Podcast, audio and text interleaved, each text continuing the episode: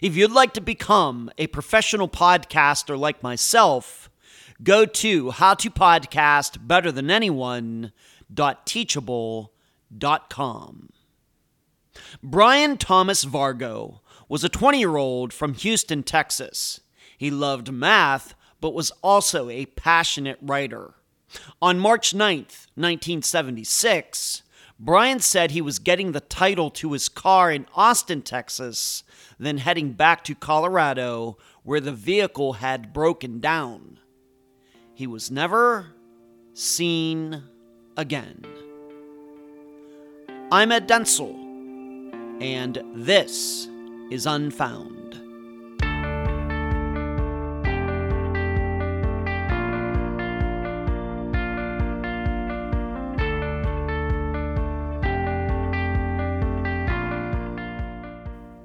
College. It's supposed to be a fantastic time of four years or more of late teens and early 20 somethings learning how to live on their own, taking responsibility for the future through their education, and maybe even meeting that special someone who can be a companion for life. Hey, none of that happened for me, but this is not the time to get into that. Yet, statistics show this is a dangerous time for that same group as well. If a woman is going to be raped, if young people are going to get into drugs or are going to start showing signs of mental health issues, this is the time. That age range of 18 to 23. And just thinking of Unfound's own disappearances off the top of my head, these are some of the cases that could be seen to be connected to being in a university atmosphere. Susie Lyall, Joshua Guimond, Jennifer Wilkerson, Kristen Modafferi, Maura Murray, Jason Landry. Like I said, that is just a partial list. Well, with the disappearance of Brian Vargo, we run into this phenomenon again. College student goes missing. What exactly happened during his spring break away? And now a summary of the case. This is brought to you by my friend Megan Linez's website, charleyproject.org. Brian Vargo came from a very good family, with his parents and siblings all being high achievers. Brian was kind of an intellectual himself. He loved math formulas. However, as you will hear, Brian was a passionate writer and you can see some of his words on Unfound's website. Brian was a hard worker and bought his first new car when he was only 18. He went to college and was on the dean's list. However, there were some issues. Brian ended up wrecking that new car not long after he got it. He spent 30 days in jail in the summer of 1975 due to marijuana possession and his grades had started to dip at the University of Texas. So, in March 1976, Brian had talked about taking a self guided trip of Colorado during spring break. Just he himself alone, despite that he now had a car which was not in the greatest shape. Yet, seemingly, that's what Brian did. But on March 9th, 1976, just a couple days into this trip, Brian appeared at his parents' house in Houston. He said his car had broken down in Colorado and he needed the title. Presumably, Brian went to his college apartment to get it. Several days later, someone, allegedly a mechanic, called Brian's father about the car, saying it was still at his shop in Colorado meaning Brian never made it back there. He was never seen again. Neither was his car. An eventual search of Brian's place did not reveal the car title. However, Brian's wallet was there. His roommates tried to be helpful with Brian's family back then and even now in 2023. But really, they have no answers. Brian's disappearance was off everybody's radar except for his family's due to the missing persons report not being filed until 2021. Yes, really. And not being entered onto NamUs until February 2023. Please remember that as you try to answer these three questions during the interview. Number one, why didn't Brian just have the car title mailed to Colorado? Number two, does a letter from a girl reveal where Brian might have been headed instead of Colorado? And number three, why did it take 45 years for an industrious family member to finally come along to discover Brian was not a college student anymore in March 1976? despite him still being on the University of Texas campus. Brian's family is open to any and all possibilities regarding his disappearance. The guest for this episode is Brian's niece, Amanda Watkamps. Unfound News. I decided to make the most recent episode of Found available to everyone on YouTube. I go through the disappearance to discovery of the Titanic, which is a timely topic these days. Please, if you like the content, support Unfound at either Patreon or YouTube.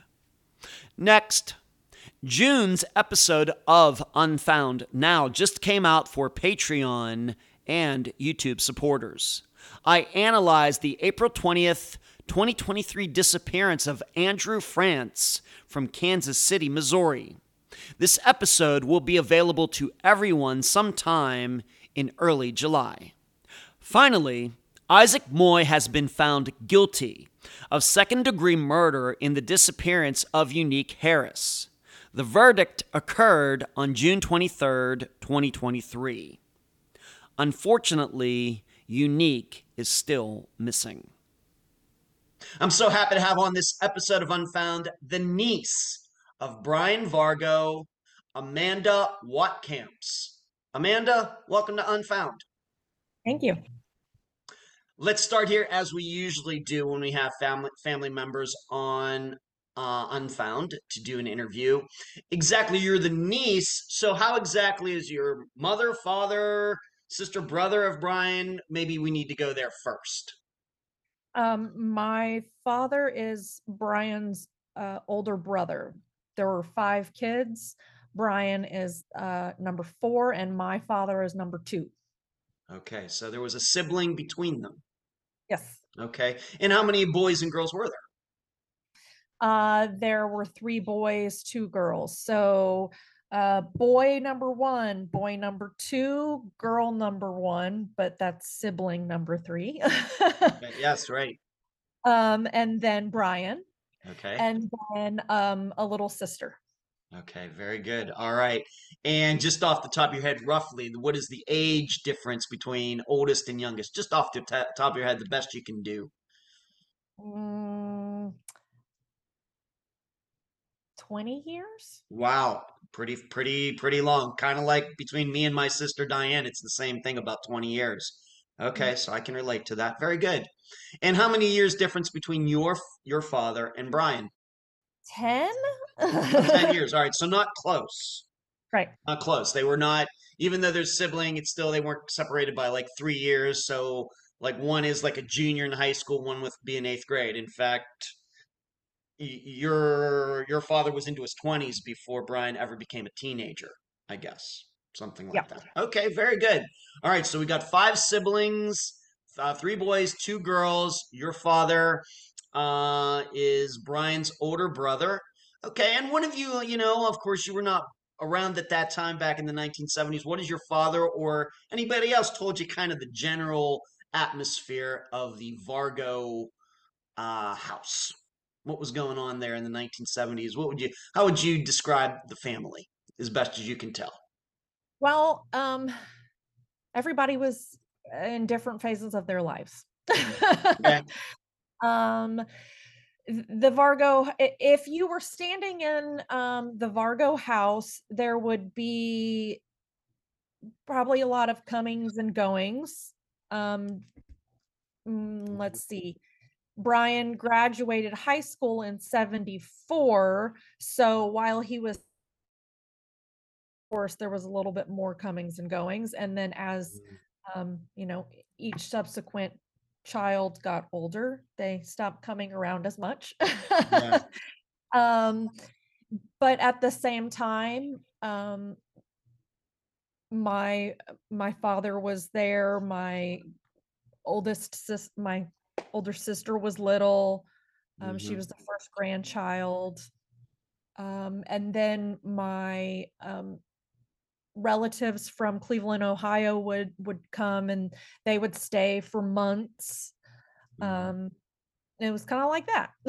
Okay.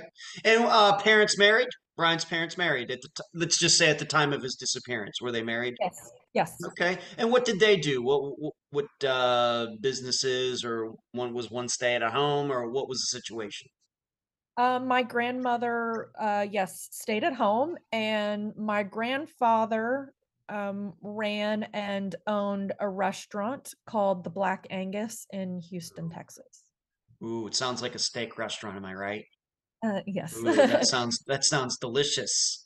I love uh, I love steak. I'm a huge steak guy. All right, so the restaurant, uh, of course, that can be a very competitive, very busy, very labor intensive uh, business. Other was like were the children, older children, raised to like follow in their father's footsteps, or to kind of continue the business, or or what? Uh, no, I wouldn't say so. My father did end up going into the restaurant business, yes, and Okay. actually owns the Black Angus, um, you know, as the years went on. Um, but no, he was not, none of them were specifically raised to go into the restaurant business. Sure, they may have helped out, and of course, they were offered jobs to, to work in the restaurant if they wanted and earn money and stuff. But yeah, they weren't specifically like, "Hey, you're gonna take this place over when I when I'm done." Okay. That's interesting. I have to ask because my my mother's side of the family was in the car business for over 60 years, and it was started by my grandfather and his brothers, and then their children got involved, and then my cousin Ron got involved, and then I was involved for a while, and then I moved to Las Vegas. So that's I was just wondering if it doesn't sound like it was like that. Okay. Right. Um, all right. And so their uh, father's in the restaurant business. You have five kids. Brian, uh, one of the youngest. So just overall, the the Vargo family, kind of the, the uh, would you say like amongst the kids, the way you understand it, all kind of the same personality or kind of more diverse? What would you say? Um, from my understanding, uh, I, I would say that the um,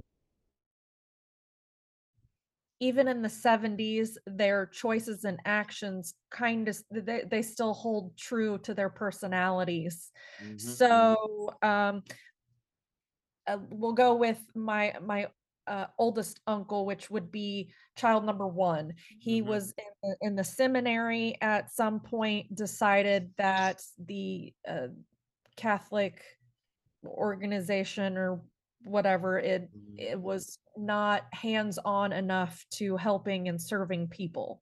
And He wanted politics in in getting down to the nitty-gritty to help somebody. hmm So he ended up um uh getting a degree or moving to uh Holland or um so, somewhere like that in Europe and then going to India and then he joined UNICEF. So he continued helping people like that.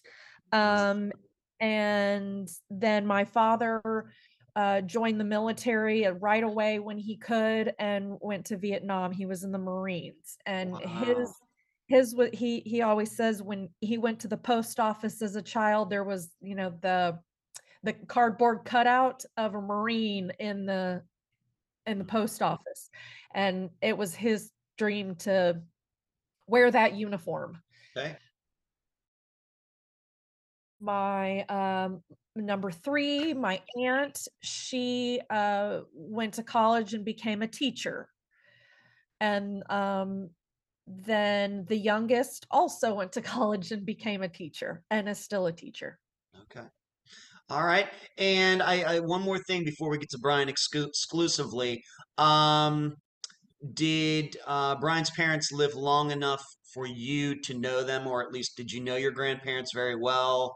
Uh, or did you get to know them? Of course, some die young. Uh, did you get to know them very well?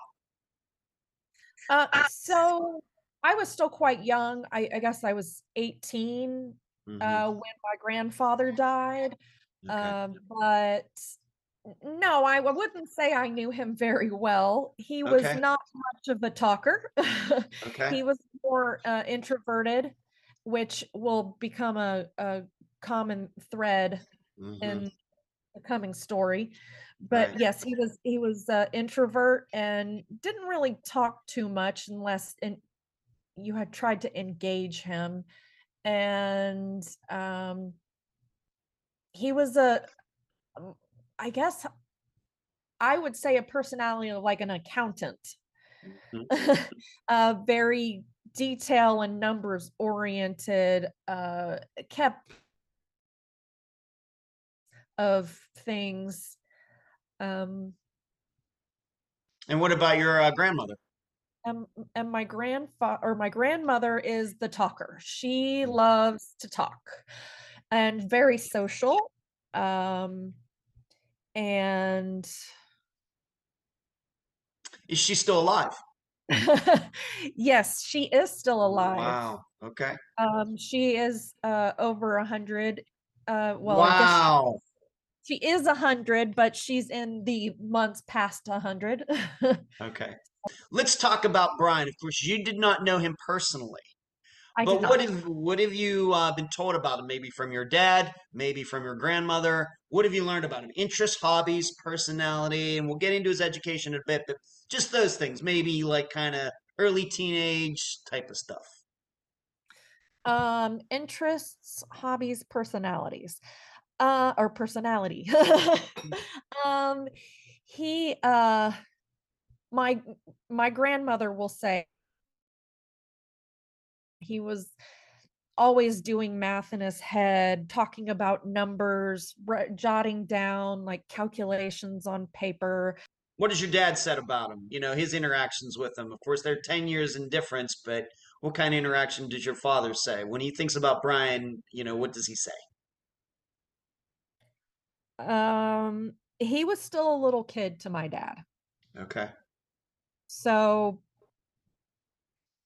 the age difference really is is apparent. Mhm. Okay. and that they they didn't really know each other that well Okay. That may be understanding, you know, if he went to the military and went to Vietnam, Brian's getting older, he's doing his own thing. Of course, Brian did not go to the military. So yeah, there's going to be a separation there. Mhm. And I, I have to ask, at time of Brian's disappearance, was your father still in the military? Had he gotten out? Do you even know? uh I believe at this time he would have gotten out. I believe my father would have gotten out in 70s. Okay. Okay. All right. So um he's uh likes calculations. Are we then to believe that uh Brian kind of a very smart guy, did well in school, thinking about math equations and things like that? I, so he did well in school? Mhm. Yes, he did very well in school. Um, very smart. He made the dean's list his freshman year of uh, college at UT. Okay. Was he uh what kind of uh I don't know if he was into sports, was he into hunting any anything physical activities that you've ever been told about? Any, you know, kind of trying to get him to to know him a little bit better.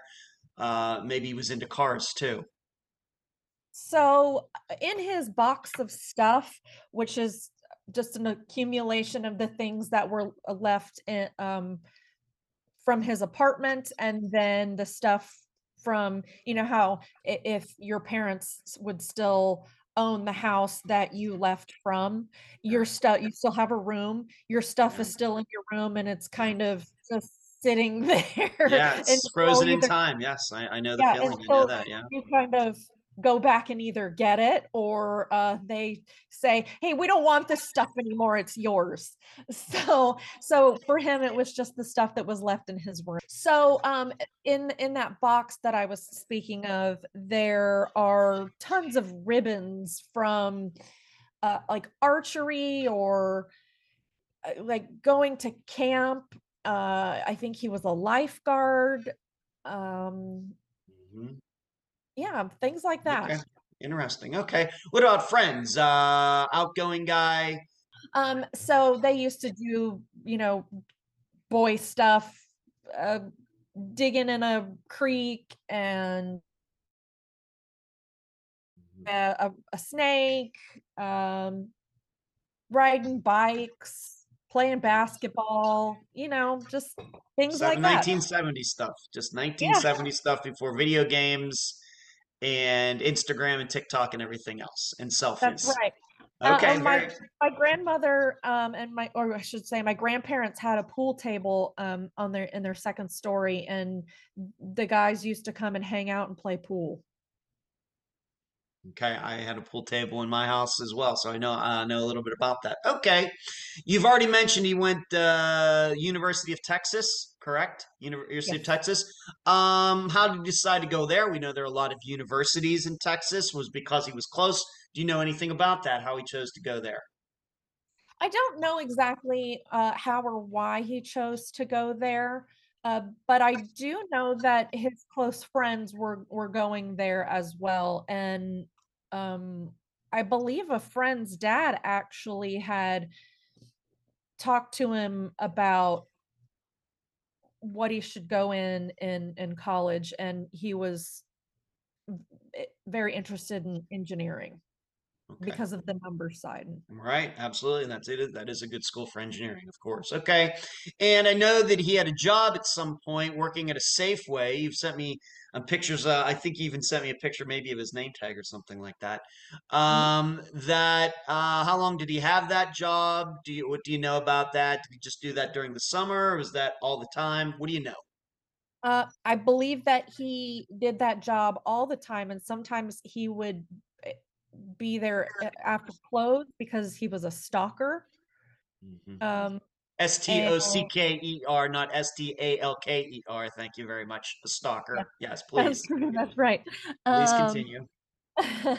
and so he was there after close and would do that. And I do have to also mention it fits in well with the hours um, that my grandparents generally kept owning a restaurant. You you come home late, and then um, both of them were my grandparents are are and were night owls. So as it just it fit in with the whole thing. Right, right. Okay. And at that time, uh, we'll get up to like the, the school time, but at the time in 19, around the time of his disappearance, at home, who was actually living at home? We know that he had roommates and everything, but who was actually living in the Vargo house uh, at the time of his disappearance? Of course, the parents, any other children living at home? yes, uh, the his little sister was little living at home, um, and I Which would have been uh, Brian's aunt hmm was staying long term, couple months Oh, okay. at the time of his disappearance. Okay. And just being that you uh, live in uh, live in, in Texas, how far was it from where your parent your grandparents were living to the University of Texas where just in driving time, just roughly hours or 3 minutes or hours. how many? 3, Three, about not 3 not so not very close then. Three hours. Right. Okay, I I very good. suppose that's not very close to some people, but in Yes. Texas, that's not that far. Right. I've I've driven across Texas a few times, so I know what you're I know what you're saying. You have to remember Texas has two different time zones. Mhm. Okay, uh, moving on to this. This is something we're not going to focus on too much, but we do have to talk about it. He had a run-in with the law. Um, what is your understanding? You've shown me some paperwork. We've talked about it. Of course, the listeners know I talk to um, guests at least once on the phone, and we have maybe exchanges through email sometimes before we ever do an official interview. You've told me about this situation. What is your understanding of it? Just the generalities of it. Um, what can you say? I can say that I don't believe that my grandmother knew that he was arrested at Mm, that time. okay. And she definitely didn't know what it was for if he if she had known. Um, and when I had mentioned after I found out about it, she says she had mentioned that somebody may have told her that he had been arrested, but she did, like I said, she doesn't remember anybody saying what why. Okay. All right. And this this though wasn't near to his disappearance time. This was like a couple years before. Well, so it would have been in this the summer before he went missing, Okay. and he went missing in the springtime. Right. March of 1976 is when he went missing. So you're thinking uh, middle of 1975. Uh, You know, I guess in my world that's not very close, but sure, it's within the within the year of his disappearance. You know, within a year of nearness to his disappearance. Okay. And what was the? It was a driving issue, but there were extenuating circumstances that maybe we can talk about. Uh, that he got he was going the wrong way on a road. Correct. Yes. I believe it was a, a neighborhood road. It may be bigger now than it was then. It's Mhm. a pretty affluent neighborhood Okay. that he was in. Um, Okay. so I, I w- and when it says they was going down the wrong way, I'm not sure if there was a line down the middle of the road, is what I'm saying. Okay. Especially back I in the gotcha. 70s. I got you. All right. Um, Yeah. I don't I don't know whether it was more like, well, he was driving on the wrong side of the road and some other, you know, peculiar behaviors. I, I don't know what those may have been, but that's what it just says in the um on the citation is driving down the wrong side of the road. All right. And I guess what we're saying, it's not like he was out on a highway somewhere, you know, going 70 miles an hour the wrong way. Like we know these wrong way crashes are happening all the time, especially here in the Tampa area. And, you know, he's putting other people's lives in danger or something. This was on a residential street, but he ended up getting pulled over. And could there have been alcohol involved, or the way you have read uh, the report? What do you think about that?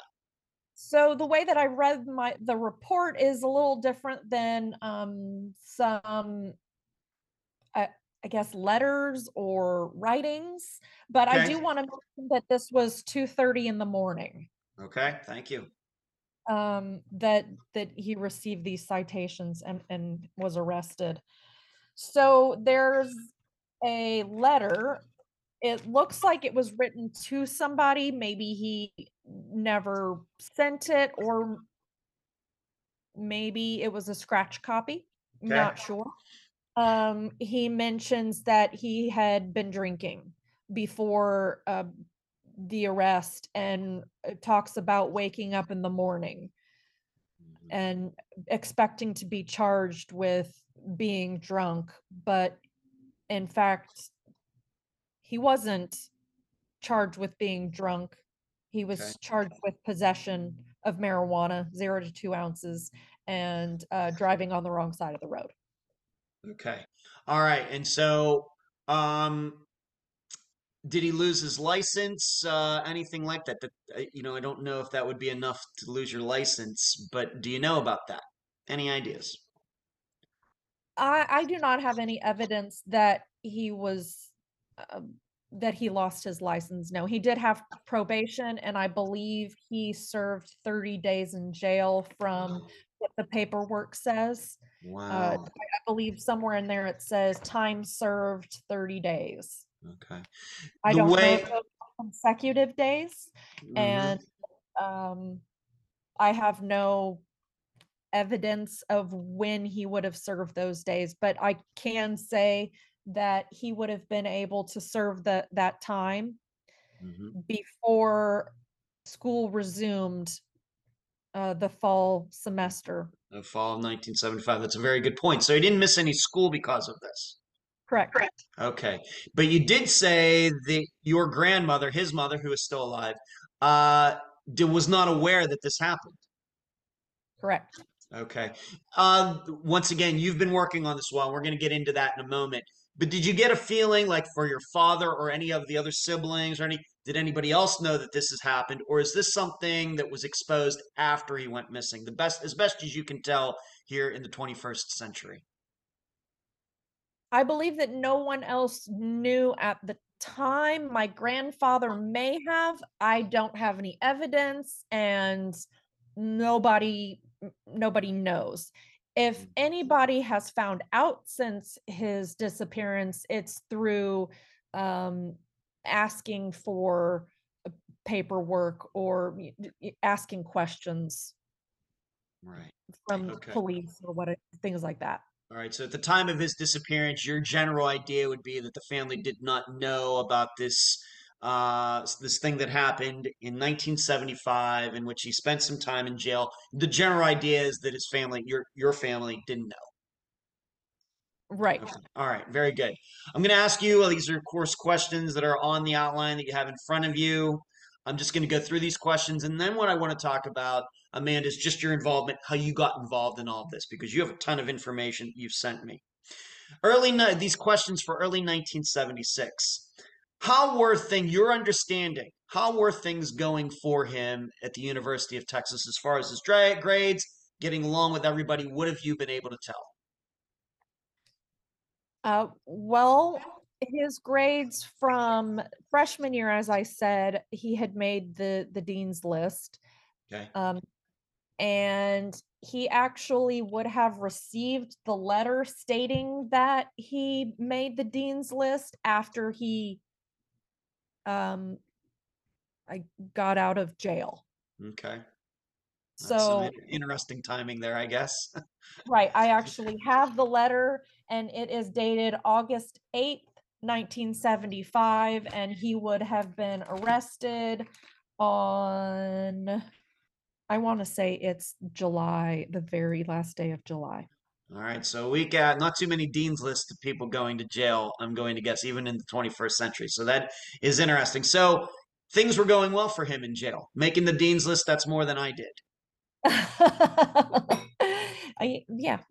Okay. And what is your understanding, though, about his next semester? I guess his sophomore year, of course, going into that fall semester. Do we know anything about his grades for that time? Yes. And I will also tell you that I have his report cards. hmm And generally, was he doing? Was he still doing well? Because we're going to get to the spring semester, but the fall semester of '75. Uh, just in general, how he was he was he doing? Was it would he still have made the dean's list? I believe his his grades were slipping.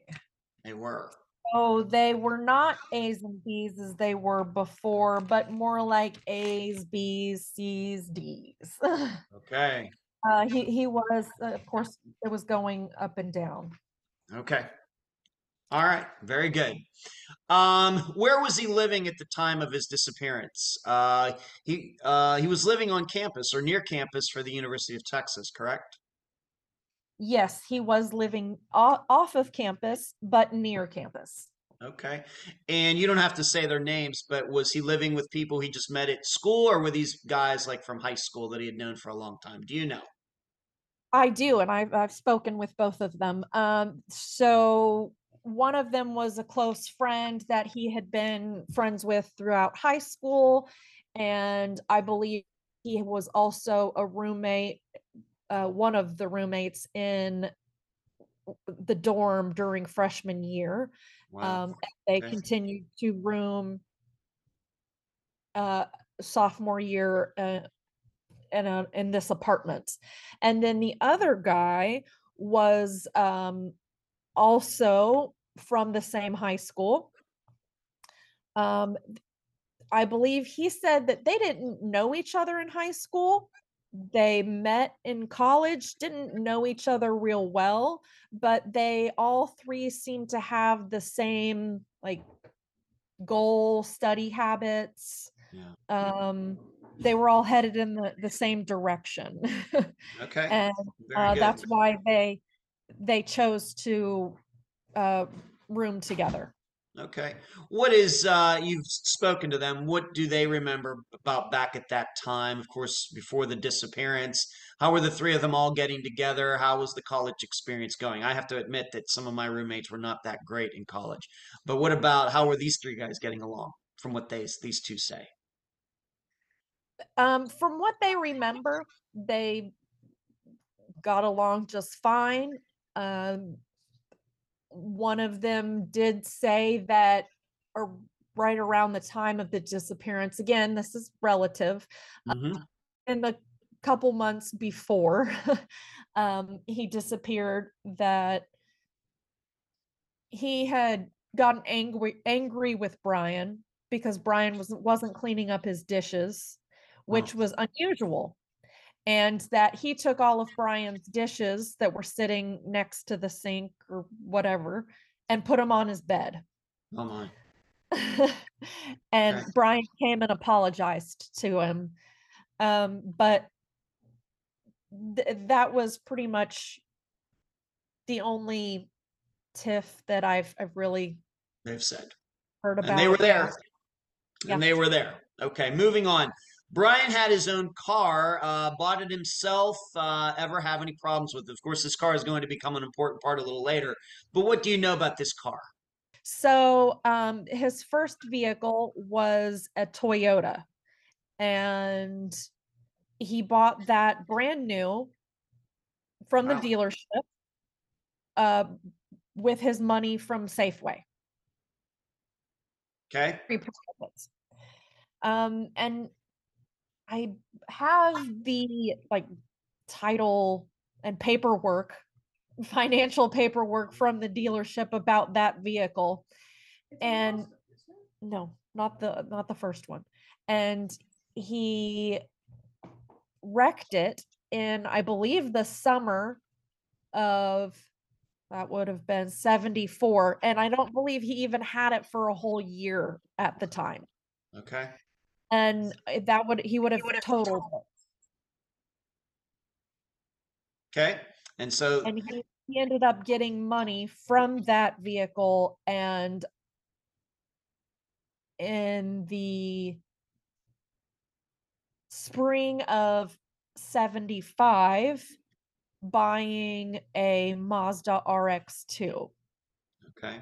All right. So, and he had this car not too long, I guess, before he had it started, uh, had this problem with police r driving on the other side of the road. So these are all kind of close to uh, each other. So he was arrested and uh, cited Mhm. for driving on the wrong side of the road in the Mazda RX2. Very good. Thank you. Okay. Do we know anything specific about him wrecking this other car? Was it his fault? Did somebody run into him? Was he going too fast? Just in general, what kind of wreck was this? Do you even know? Uh, I do know there's a diagram on the back of the, Okay. the packet, um, of, of the streets that were um, that he was driving on. hmm Uh, I do believe it was his fault. Okay.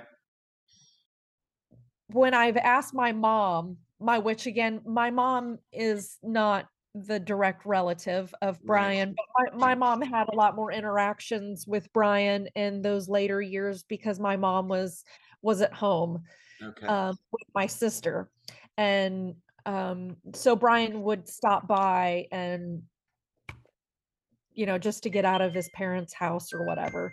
Uh, but my mom would say that Brian was in a lot of accidents. Okay. So maybe he wasn't a good driver. Maybe he was going too fast. Maybe he was doing more, maybe more drinking and driving, or maybe marijuana and driving than we knew. There's a lot of possibilities. Right. Okay. All right. Thank you.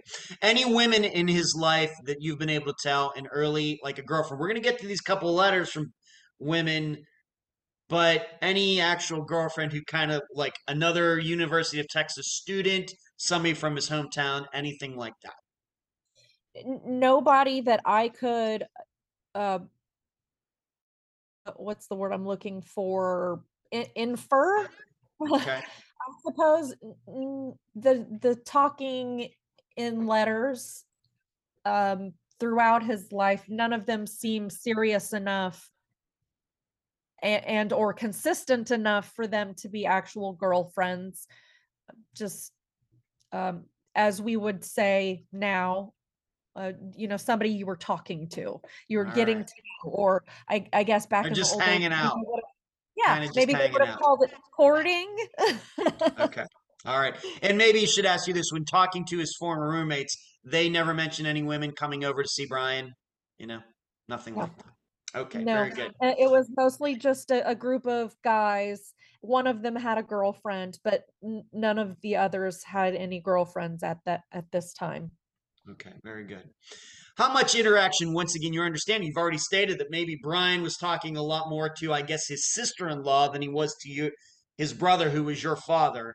Um, uh, what kind of interaction, how often, the best you can tell, was he talking to his family? Did he make it back to the Houston area, to their house very often, or the specific neighborhood very often, or was this he's at Safeway, he's living at this apartment near the University of Texas campus, three hours away? What have you been told about this?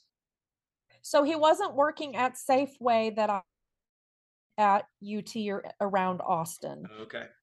Um, and as for getting back to Houston, I have tried to find evidence of how often he was going back there. And to be honest, I, I cannot find evidence that says he went back very often. Okay. Um, and the evidence that I have shows that he only went there um, once since from January 76 to when he went missing In March. and that was in February. Okay.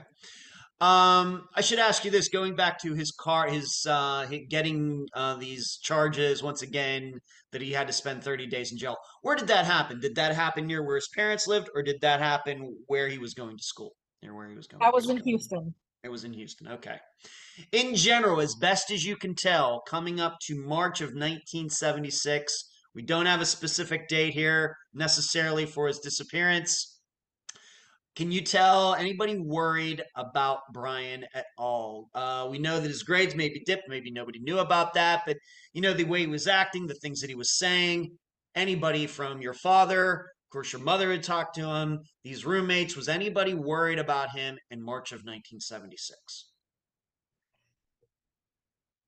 In March of 19, I do not believe that people were worried about him. No. There was mention of him, you know, maybe getting restless at school, Okay. maybe getting a little burnt out and wanting to take a break. But that wasn't anything that, especially in the 70s, uh, Mhm. people were too concerned about. And there uh, his his roommates being able to look back Yeah. will say that there were a few red flags that should have raised some concerns but nothing to the extent of disappearing or suicide or Okay. anything like that All right. And we have to remember Brian was 20 years old. Uh, no matter what era we're talking about, 20 year olds can be a little unpredictable. So we have to keep that. He's not, this is not a 40 year old we're talking about. Okay. Um, let's move to, we're going to talk about spring break of 1976. Then I want to talk about how you got involved in this. And then we'll go to the official story for his disappearance. Uh, you've spoken to these roommates. What was their understanding about Brian's plans for spring break of 1976 in March? What have they said? Uh And do the- they the do they even remember? So, if I remember correctly, they both went back to Houston uh, during spring break. Some Okay. of the, so again, I had said that there was like a group of guy friends. Um, I think that one of them had stayed around uh, and continued to work in Austin, but his apartment wasn't near Brian's. So I've talked to several of the guys in this group of Great. friends. Um, Spectacular. and did Brian ever say, well, you know, um, because we're going to get to this, I'm going to Colorado. I'm going to Wyoming. I'm going back to Houston. I'm going to California. I'm going to Fort Lauderdale, Daytona Beach for spring break. Did Brian, do they remember? Of course, it's, you know, it's almost 50 years now, but do they remember if Brian ever said anything specific? Right. So from my everybody in that group knew that Brian was going to go to Colorado and uh, Hmm. they one expre- expressed it as a self-guided tour of Colorado. I asked if they remember if Brian was going to meet somebody there, if he was going there for a certain reason, was there an event and everybody just said he it it was like a self-guided tour. He just wanted to go explore Colorado. All right, and you're interested. Is so what? Just to be clear on this, once again, you've spoken to these people. I have not, but you've spoken to them very recently, though. Um, they didn't say, "I'm going to meet Jane Doe in Colorado. I'm going to Denver. I'm going to Durango, Colorado. I'm going." Nothing like that. It was just a self-guided tour by himself. According to his friends, it was Yeah. a self-guided tour to Colorado. But the story from my grandmother and what my aunt remembers my grandmother saying when Mhm. she asked where Brian was, uh, was that he was going to Colorado to a dude ranch to meet a friend that was working there. Okay. But All no right, we're gonna. specific dude ranch, no specific town, no area has been mentioned. Okay, and we're going to come back to that. All right, so he did talk about Colorado. This is not something that is like revisionist history or something that has seeped into the story over the years. We have proof that before he went missing, he, the, the words Colorado had come out of his mouth. Um, I I wouldn't say that it's proof. I don't have any evidence that he says he went there. I don't have No, we're just going by what the, these people just have no. word of mouth. Yeah, these people have no reason to lie, I guess is what we're saying. And they said Colorado. Right. Okay, very good. Um, during the spring break, so is this a situation you're understanding that he just directly left from University of Texas to go to Colorado, or did he have to go to Houston and get some things to go, or what? No, from my understanding is he directly left from UT, from his apartment. Okay, very good.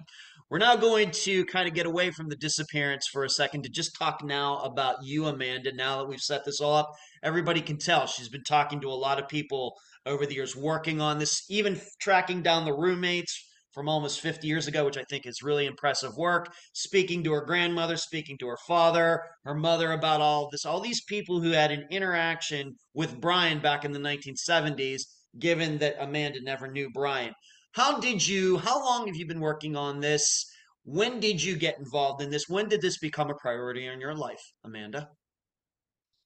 I would say two is when it became a priority. Um, and I really started going beneath the surface of just asking general questions from my family. So, um, calling people, calling entities, trying to find evidence of certain things. Yeah. That's that all started in 2021.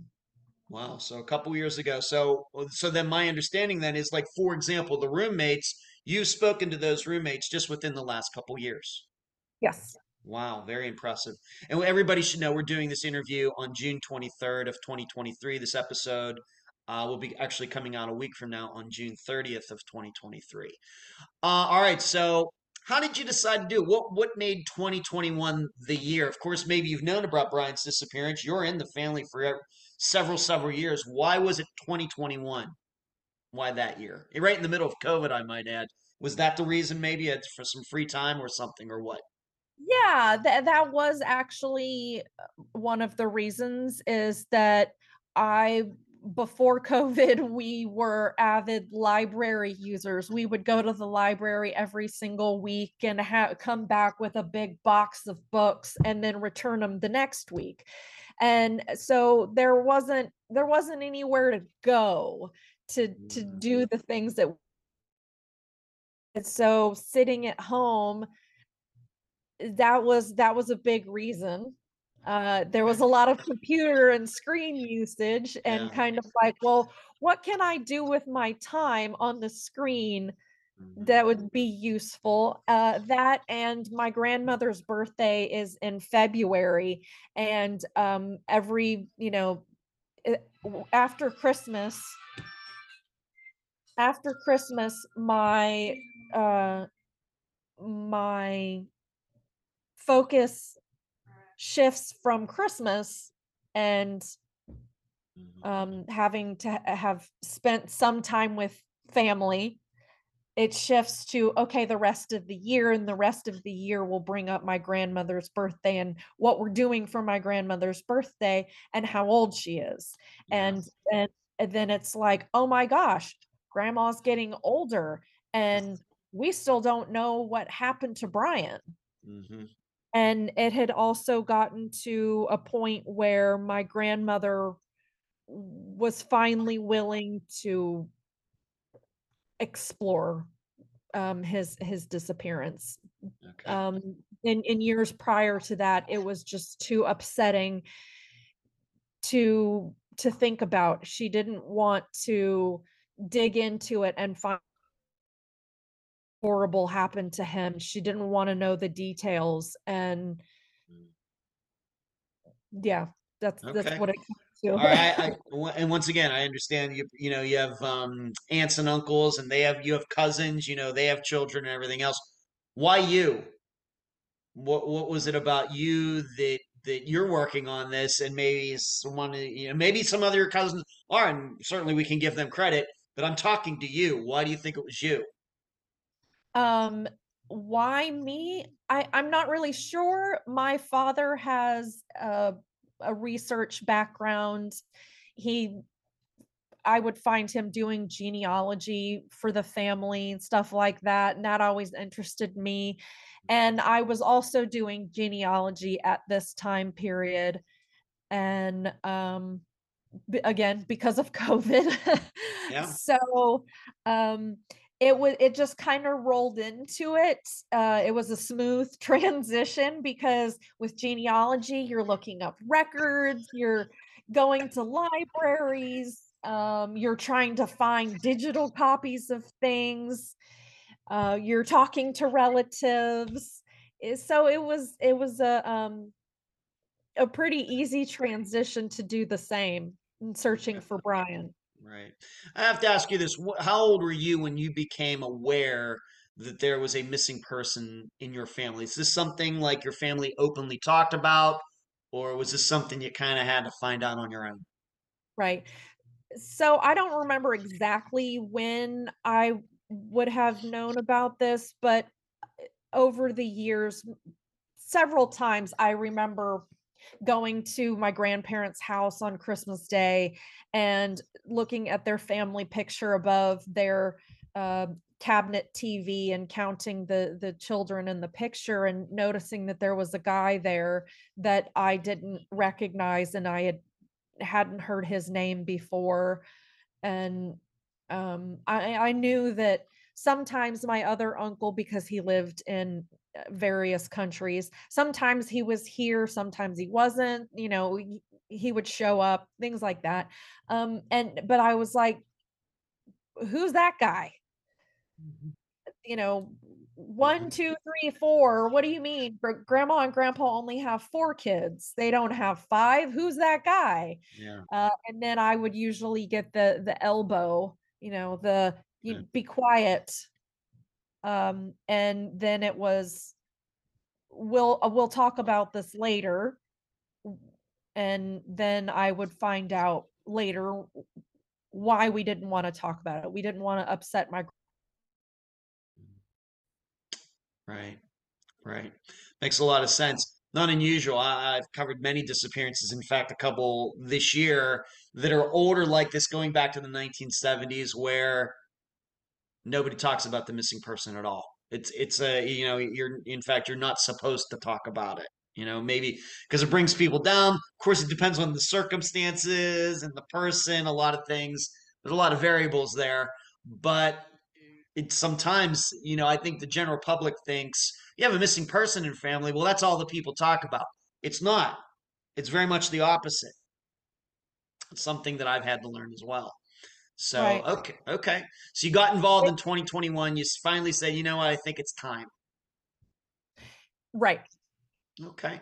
And the listeners should know uh, that Amanda sent me a ton of information. I hope to make at least some of it available so people can see, uh, you know, some of the things certainly directly related to getting to know Brian better, some of the things that were going on.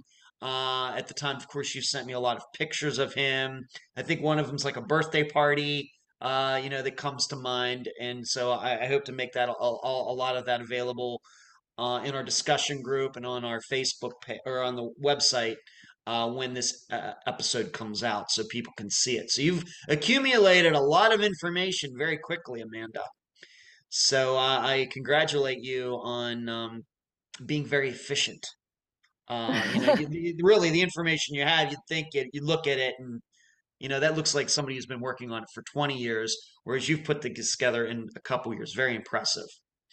Okay, well, I, so I do, to, I do, have to be honest and let you know that I have not worked on uh, this stuff in quite some time. Actually, huh. I did most of this work in 2021 mm-hmm. because there was time to, and I've hit oh. so many walls yeah. um, of of calling places and them uh, something called a retention um, time.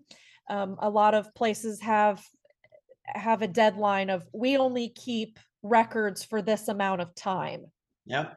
So when I hear those words, that's that somebody's just thrown up a wall and made either there's nowhere to go to get any more information or this is going to involve going and looking through microfiche or microfilm right.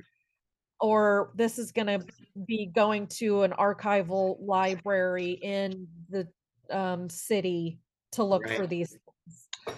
Right. Or Colorado, dare I say, maybe. Right. Or, or and sometimes it's even okay, well, I have to get somebody on the phone and I don't know who and what department they're in to go and go to this warehouse and look for something which who's going to do that?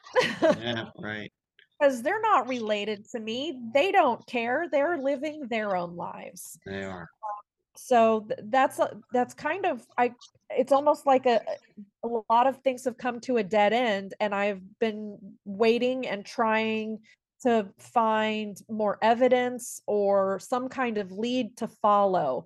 And um, the reason that I slowly try to get uh, onto podcasts or put more stuff out there is for more people to be aware of Brian and Brian's case um, so that I can get some type of tips or leads to follow. Okay. Well, let's get into what these tips and the information actually is. And, the, you know, maybe then people will see why maybe here in 2023 you're running up against, you know, some going down some blind alleys and hitting some roadblocks and all sorts of cliches like that.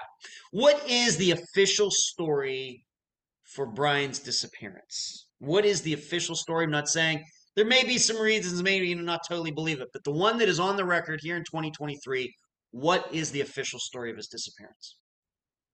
I believe the one we'll go with is the one that's on NamUs. okay, please. That, and, that's a good. That's a good point. Yes, please. Uh, I believe it says something along the lines of Brian was uh, a college student at UT who uh, took his car to Colorado. Um, and that he broke down, went back to Houston. His grandmother was the last person, or his mother was the last person to see him, and she took him to a bus station. And that's pretty much the story. Okay. So the way it reads, once again, we're getting into this, is that we already talked about he's going on this self guided tour of Colorado. We could visualize the way it says on NamUs. He gets up there, he has this Mazda RX2, breaks down somewhere. I don't know if those cars were prone to breaking down or not. I have no idea. But somewhere in Colorado, it breaks down. For some reason, he decides he needs the title So somehow he comes from Colorado back to Texas. So we have to remember Texas and Colorado do not touch each other. So that's going like over Oklahoma. I'm, I'm here. I'm a geography professor now, and um, comes back there to get the. It's going through the panhandle of of Oklahoma. Oklahoma. is very small. It's very very narrow, but they but don't when you get back in one uh the northernmost point Yeah. of Texas to across the entire state to go That's to right. Houston. Absolutely true. So he comes the whole way back somehow to Houston to get the title. His mother sees him, your grandmother, who is still alive. She sees him. He says he needs to get this title, and she drops him off at a bus station, never to be seen again. All right, so there's no understanding. Did he make it back to Colorado? Did he go to his, and we're going to get to his apartment and all that thing, but that is the official story as it sits here in 2023. Mhm. Okay. And I, I do I do want to mention that um when I was young and I would ask the question, who is Brian? Where is Brian? And I would always get the story that, well, he went to Colorado. And then my next question is, well, where did he go in Colorado? We don't know. Okay, well, did he come back? Yes, he came back. And then then it was, well, grandma took him to the bus station. Okay, well, so did he go back to Austin? And everybody's like, I don't know. Okay. All right, that's fine. So it very well may be that he went back to Colorado. Just, I guess that seems like it was his plan. Didn't come back, you know, and that's why this is a disappearance. It very well may be something happened. It very well may be he went to Colorado and decided he was going to change his name. That's for everything. We don't do any theorizing here, but this is the official story. He was in Texas to get this title. The belief is he was going back to Colorado and then he goes missing. Okay, that is the official story. Now I have to ask you something. As best as you can tell, how many people who knew Brian well saw him in Texas after his car broke down in Colorado? I have uh, two. All right, Uh, well, okay. Let let me be. Uh, let me get down to it. I know that my grandmother and my great aunt saw him. Okay. I'm not sure if my um my aunt, which would have been Brian's little sister, saw him. Okay. She, you know, she was little. She's not sure if it was this trip or that trip Yeah. that he came and visited that she saw him. Good point. And then um there may have been an argument that my that my grandfather and Brian had, but we aren't sure if it was at this trip to Houston or if it was a trip previous.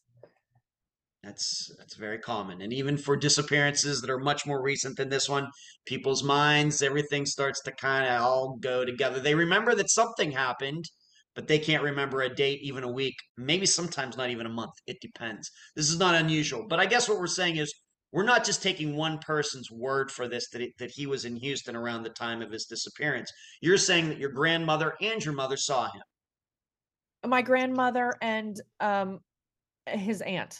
his aunt. Okay, right. And his so that would be his his youngest sister, the, the fifth of five. Oh, that's my aunt. Okay, all right, okay. All right, so, So let's my- do this so- again. So his mother saw him, and who else saw him? Maybe we just need to use a first name here. Uh her her name would be Aunt Margaret. Aunt Margaret. Okay, very good. So we have more than one person. We're not just going by one person's uh, story regarding all of this. All right, moving on. As best as you can tell, we realize these dates, or we're just saying like kind of March of 1976. The work that you've done since 2021, what is the best date that you could ever narrow this down to? the best date that the Austin uh, cold case department has come down to, I believe, Okay. was March 9th, Okay. uh, which is because we have newspaper from his apartment in his room that Yeah. was dated March 9th. And my gr- sh- she dropped him off at the bus station. Okay, very good. I, I just have to ask you this, and being that you have all this information, have you ever gone back? Is there a way to go back to 1976 and find out when spring break was for University of Texas? And what and Yes, you're you're shaking your head for all the people who are just listening. She's nodding her head very vigorously. What was the? Do you remember? Can you tell us what was the dates for spring break that year? Uh, I do have somewhere in my paperwork the academic calendar that would tell me exactly when it was. I believe March 9th that year was actually, I can look at the newspaper I have in here. March 9th was Tuesday. So if that was a Tuesday, spring break would have been the next week. Okay. And he, um, from what I understand, left like the weekend right before spring break. So, you know, if you want to be very literal, spring break is considered Monday, Tuesday, Wednesday, Thursday, Friday. Yes. So then then there's the Sunday before that, then the Saturday, and then the Yeah. Friday. So he would have left maybe on the Friday before that. Okay. But All right, and we're gonna get to if that's it's seeming a little weird to people. We're gonna get why that might seem that it is weird, but we're gonna get to that in a moment.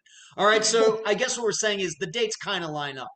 If it's March 9th, that kind of goes along. It's not like spring break was like March 25th, or, or he went missing on March 25th, and spring break was on March 9th or something. They're really, really close. Right. And and the reason that we I even questioned why would I suppose I'm the one who figured out that it was spring break within my family because in going through all of this you're you're going okay well why suddenly would he just go hey I want to go to Colorado in the middle of school why would he all of a sudden do that and then mm. you go, okay, well, what holidays were around there? And in Texas, spring break is in March. So then I found out when spring break was exactly. And then I ended up being able to speak to his roommates, and his roommates then um, confirmed that that it was spring break, and that was the reason that he was leaving was to go for spring break to Colorado. All right, very good. That's really see. This is how you do it, people. Listen to Amanda for all you people who, whether it's a disappearance in your family or not. This is how you do that kind of work. Nicely done. Okay, very good. Let's move on to this now. So, just a question. So, as best as we can tell, then we really don't know if we're to believe this story how Brian got from Colorado back to Texas. I guess there's only a couple ways. I guess bus, flew, hitchhike. We don't know. Uh, I would say flying was not in the cards. All right. um, I uh, I would say it was either bus or hitchhiking. Okay. And either way, that's going to take some time. There going to be a lot of stops. You might be able to drive it yourself back then. I don't know how many hours, but all you have to do is stop to get gas, go to the bathroom, and you can make it back. But a bus has to go here, it has to go there, it stops there, it's only going 50 miles an hour or whatever. It's going to take a lot longer hitchhiking as well. All right. Right. Moving on, as best you can tell, reminding everyone that Amanda was not around back then, but the best you can tell, when did somebody realize something wasn't right? If we're going to accept that it's March 9th, 1976, as best as you can tell, when did his mother, your father, or the roommates or somebody else, when did somebody realize, you know what, Brian's not around? Okay. So this was also part of the the the digging and the research to match. Yeah. I'm trying to match up dates and things Yeah, like that. great. Fantastic. and then talking to his roommates it came down to his his roommates the, the that were the ones to to say hey we haven't seen brian in a while and the reason that it came up is spring break ended spring break is a week long Yeah. and school resumes after spring break ends well Right.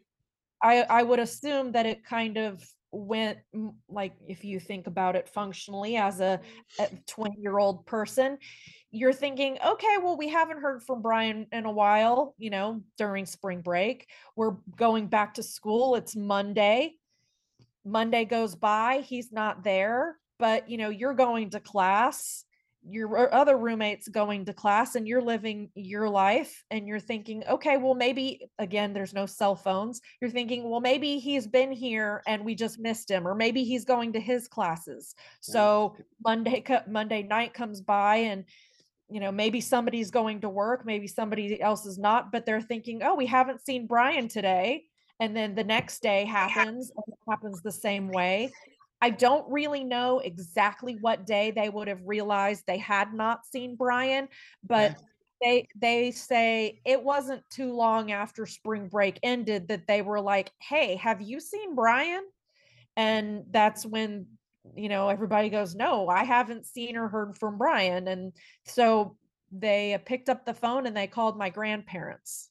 All right, so they did the absolute right thing. And I guess maybe one of the other things that might have tipped them off, if they're living with him and just missing him, no dishes or anything like it's been stated earlier, him, him not taking care of his dishes or whatever, maybe that was could have been an issue again. All right, so they're just not seeing him around. Nothing looks like it's being uh, moved when they're gone. You know, no kind right. of feeling that somebody, you know, there's like a pillow on the couch that's been moved or anything like that. Okay. They they did mention that they had opened up the door to his room and you know looked around in it to see if anything looked like it was moved or uh, you know just basically what was the condition of his room um and they didn't notice anything that was different or off other than it was messy. right. Okay. And once he, on top of everything else, they don't see his car out in the parking lot or or something like that. Haven't don't see his car, which is also another sign that he's not around. Okay, so they're very helpful. I think the roommates did the best they could under the circumstances. Of course, remembering this is 1976, there's no cell phones, there's no social media, there's no internet, there's nothing. Uh, how would you say year old guys, by the way? Right. And how would you say that your grandmother, grandfather reacted to this? The roommates call, and you know what goes on at that point. To be honest, I really don't know what went on. Mm-hmm. I don't know if it was all right, let's immediately call the police. I'm not really sure. And my grandmother, she's a hundred years old right. now doesn't right. really remember exactly what happened at that point. Okay. Uh, I I do know that she said that she called the police, and for since I remember having the courage to ask her uh, if she had made a missing persons report, she says yes. Mm-hmm and we're gonna get to, and we're gonna get to that a little down the road. All right. So she said that when that happened, she knows her son's not back from spring break. She thought he was going back to Colorado to get his car or do something with the title with his car. But seemingly, then she must have been thinking, well, I guess he never made it back to Colorado or something. Um, I would assume it was either he never made it back to Colorado or uh, he's still exploring because there was a there's a letter out there in somebody's stuff either it's at my grand grandmother's now in her papers or okay. it may still be in one of my aunt's um you know piles or boxes or whatever mm-hmm. um but there's a letter somewhere that um we know about that he had sent my grandparents telling my grandparents that he wanted to go and find himself. My sister and I refer to this as the go find myself letter. okay. All right. Uh, okay.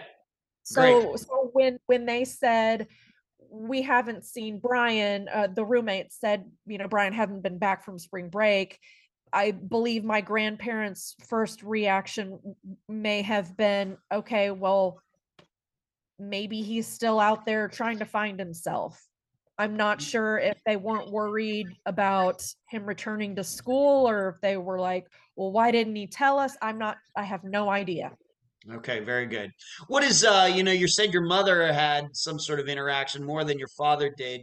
Uh, does she remember that time? Have you spoken to her? I re- re- recognize she is not actually a blood relative of Brian, but she was around, like you said, maybe you had seen him in the previous months does she remember anything about this time, you know, after Brian went missing, those, you know, like that end of March of 76. Right. Um, so my mom doesn't remember a, a lot from that time. Uh, they were having their own um, issues with um, uh, their restaurant. My parents owned a restaurant as well, and it was the 70s um, in Houston, and there was some gas cri- crisis and Right. On and on and on with that. So my, my my parents, of course, were busy themselves, and they had a a, a child, and I believe my um my mom may have been pregnant with my other with no no she had two children at this point Okay. um but um the one who does remember a lot is my sister and i had asked her this actually a couple of days ago to refresh my memory Mhm. on her recollections and what she remembers is that uh it was easter around that time and she remembers that brian was not at easter Yeah. she remembers that she had her first communion i think uh which is a catholic Catholic situation. thing. Yeah, I was raised Catholic. I know all about it. Yeah. Um, and I believe that he- she remembers that he didn't, he wasn't there, and that it was kind of unusual for for them not to hear from him. But that's that was really Okay. So I guess what we're saying here is everybody have their own lives to live. It was not your mother's or your father's, you know, to be keeping in on Brian. He's not their child. He's he's 20 years old. You know, they they want to be helpful, but it's not their job to be watching over him. In fact, it's no at 20 years old, it's nobody's job to be looking over him, right? right. Okay. Now, eventually, though, people did go to the apartment, and what was found there? Who went there? What was found? Well, let me backtrack a little bit on that because it must have been before that my grandparents had hired a um, a private detective or a private investigator. Okay. Um, and let me also preface the this that we're this is a college town at this point. It, Austin is, and there are a lot of apartments that when you you rent them for a semester. So at this point, it's March of the spring semester, and the spring semester will end on June, which again, I have the exact dates um, looked up, but um, so it would have ended in June. So they would have vacated the apartment in June. So at some point between March and June, a private investigator had come to Austin and spoken with one of the roommates, but for some reason didn't speak to the other one. Hmm. Okay. All right. And you find that unusual? Was the other roommate just not around or what? Yeah, I mean, I I find that unusual. I can't imagine he's looking for if somebody's paying me to look for a, a kid, a 20 year old, anybody, you know, Mhm. you speak Yeah. to everyone. You don't speak to just one person that they lived with. Well, we'll just have to. I don't know what the other room, the roommate that didn't get spoken to, was he not there? Uh, you know, could have with been in the- is he otherwise, uh, otherwise, um, taken up by something else? I guess we just don't know. Yeah, like I said, uh, in class all day. Mhm. I, you know, maybe he was at work, but the private investigator only spoke to one roommate. Okay. Uh, really, the way my my opinion of private investigators that doesn't surprise me at all, even in 2023. But that's my life. Uh, I wouldn't expect a lot of other people to look at it that way, but that's been my experience. Uh, but so, did the private investigator? Did somebody in the family go over there and get Brian's stuff? What was there? What wasn't there? Uh, for example, did it look like he had gone back to his apartment when he came back from Colorado? So when everybody uh, left for the summer, and meaning they also took all of their stuff, my aunt remembers my grandparents, so my aunt and Brian's uh, parents calling saying, Hey, can you go and get Brian's stuff from the apartment? My aunt remembers there not being anything else in the apartment, which would mean that everybody else had moved out. Okay. Makes Um, sense. and I I asked like, how did you get the key? How did you get inside? She can't remember those details. Not surprising. Um, but they they went in his room and she said it was messy. It's a boys a college boys apartment, kind of what you would expect. hmm Um, as for what they found, they found all of his clothes, his bed. Um, Most importantly, did they actually find his wallet? Something, did they find anything like a wallet that would be something that he would normally carry with him, even of course for a guy in 2023? What was the, was a wallet that Brian could have been used, could have been carrying found there?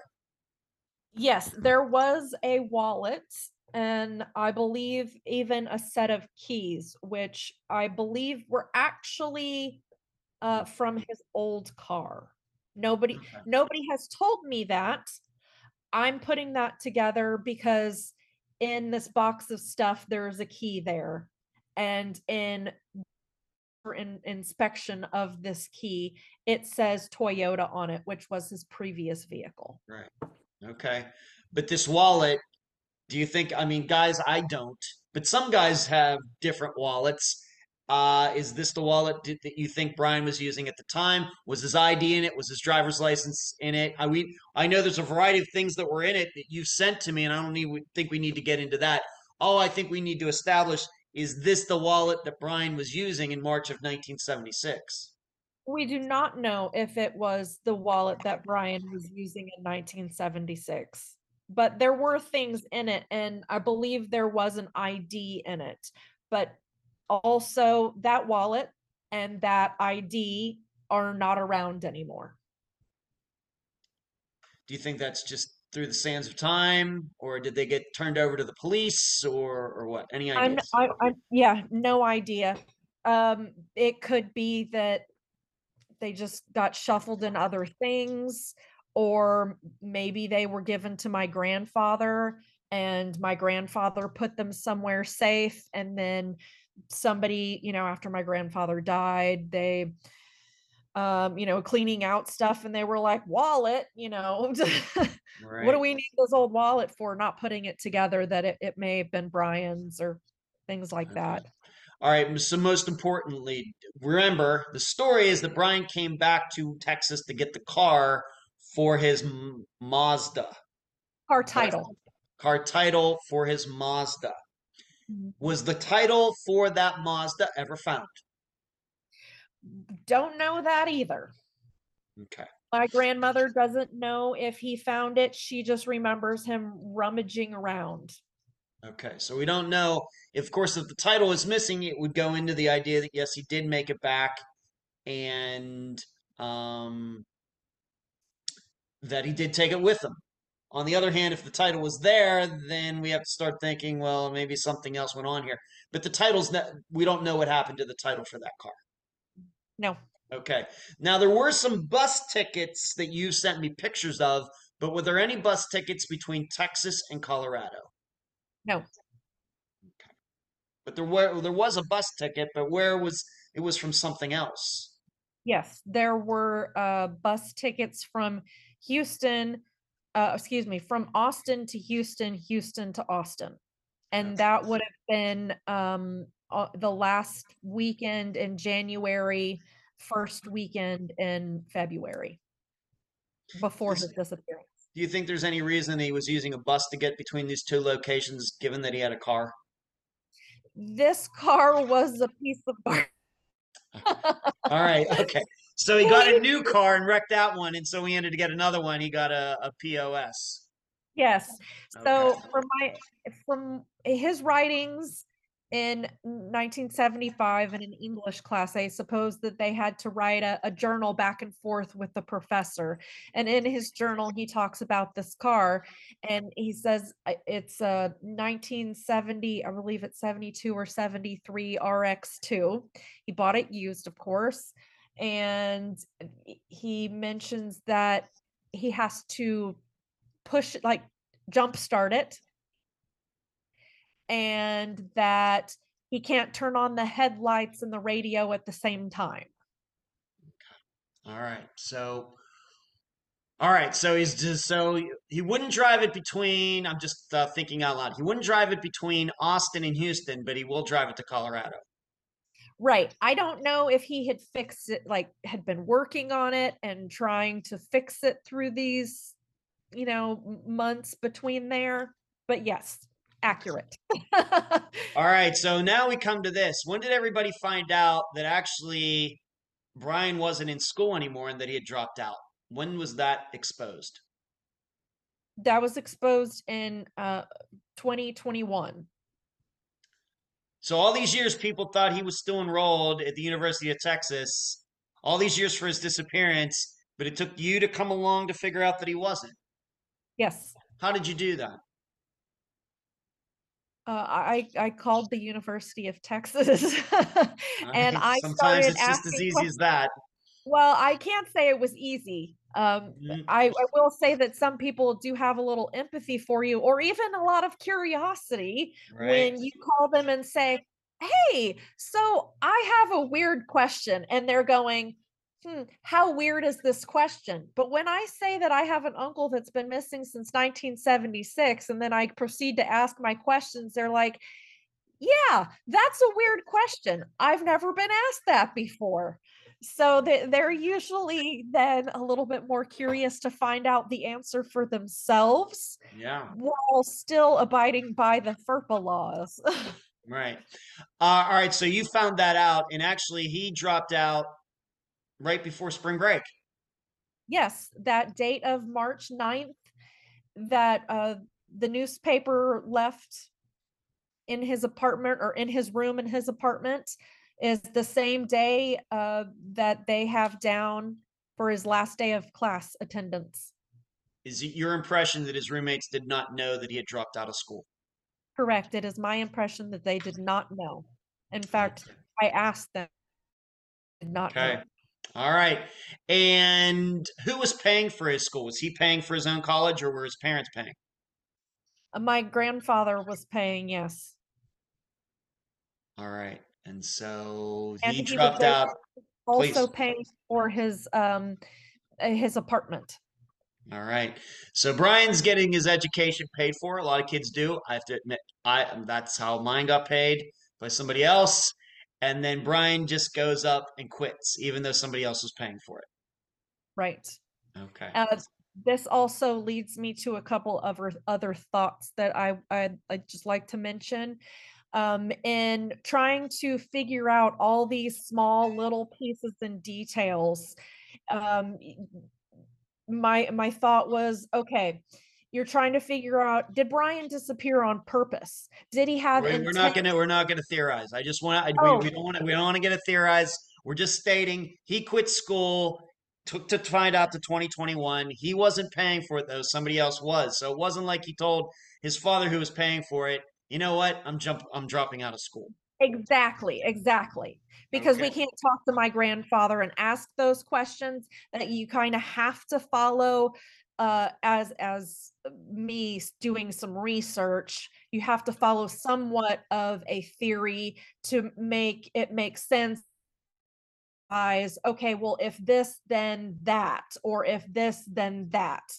And and the question was, did my grandfather continue to pay um to pay for school or did my grandfather continue to pay for his room in the um in the apartment? And the answer has to be yes he continued to pay because i also went and asked the the roommates did y'all have to find another roommate? Why was his stuff allowed to stay there? And uh did y'all struggle because y'all couldn't have somebody come and vacate the room and um and and move in in his place and and yes the answer was my grandfather continued to pay expecting brian to come back But what we're also saying is that wasn't a spring break for Brian. That was break forever, Brian. Right? Right? It wasn't a spring break because he wasn't going back to school. It was I'm leaving school.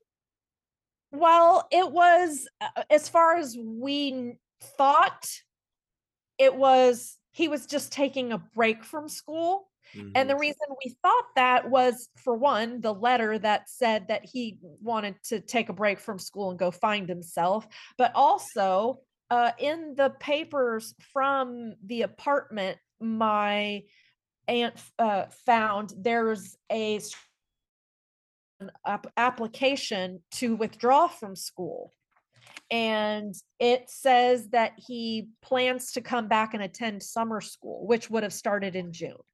Okay. All right. So he dropped out, but it took until 2021 to figure this all out. Okay. So before he went missing, he was technically not a student at the University of Texas anymore. Okay. That's correct. Moving on. We're just going to take all these letters kind of in a group. There's a lot of letters that Brian, he did a lot of writing, and I want to concentrate on three of them in particular. Because maybe these are things that are just for school, maybe there's something real. What did the father, um, we're not sure if these are real or just school assignments. In general, what did the father letter say? We don't have to read it word for word, but just kind of a general tone of it. it had to do with communication. Right. Um, I would say that it involves um like you don't understand me. You don't Mhm. understand me and I can't talk to you and you don't you don't know how to communicate with me. Right. And everybody should know we will uh, post, I will post this letter so everybody can see on Unfound's website, theunfoundpodcast.com, so they can read it for themselves. Um, but it was just communication. It's there's like a Bible verse and he references God it, I think, in it and some other things. But to be clear though, we're not sure if this was some sort of school assignment or that it was something that he sent actually to his father. It could have just been something he was assigned to do. Do we know either way? Uh, I this that particular letter, I believe he actually sent, and I believe that there was a an envelope with that particular letter. Okay. All right. So might see this as something being real, having a, you know, an issue with his father. Does not mention his mother at all. I don't remember that. I don't, think it does. Okay. Moving on. So we have something that's something that was in Brian's mind in like the year before he went missing, you know, not being able to communicate with his father. It seems like it's something that was real. Now, the next one, though, it talks about him killing two people.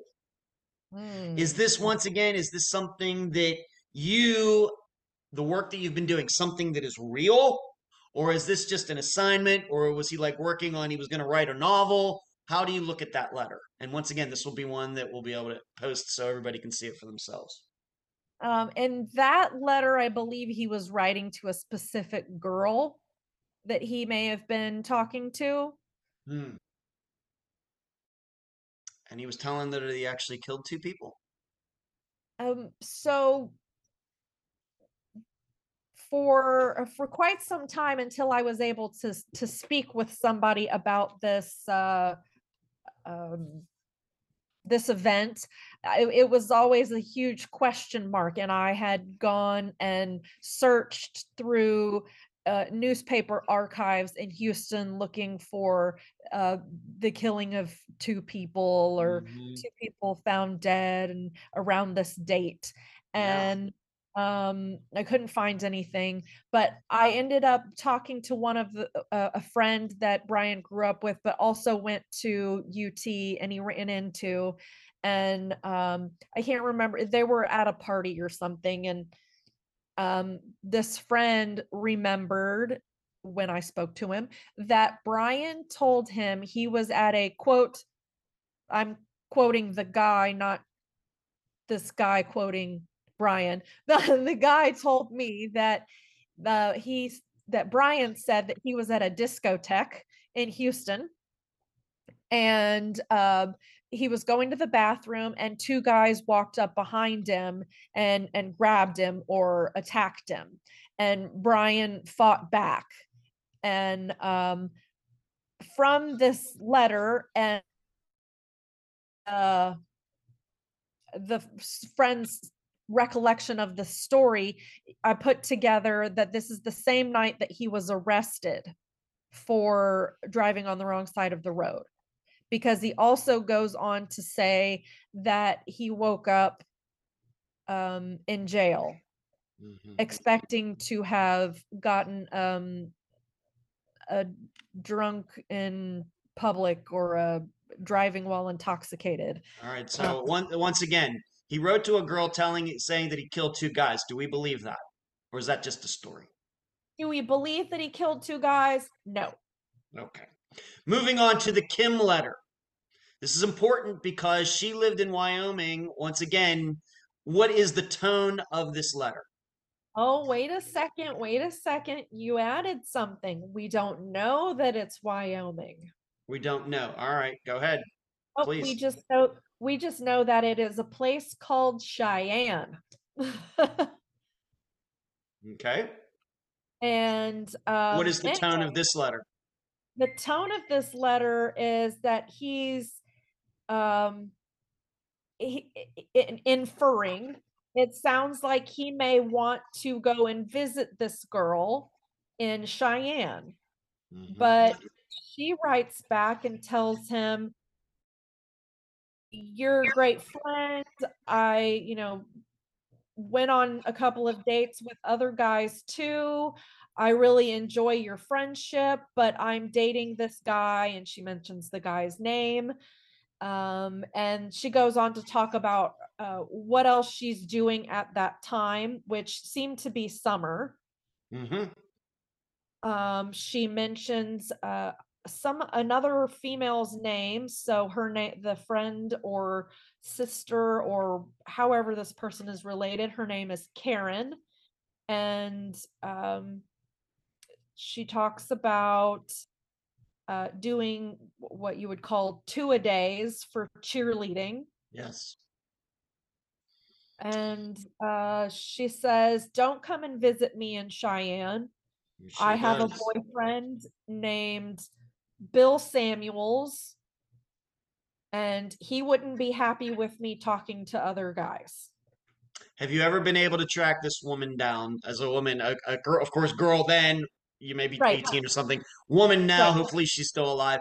Do you have any idea who she is? I, I do not have any idea who she is.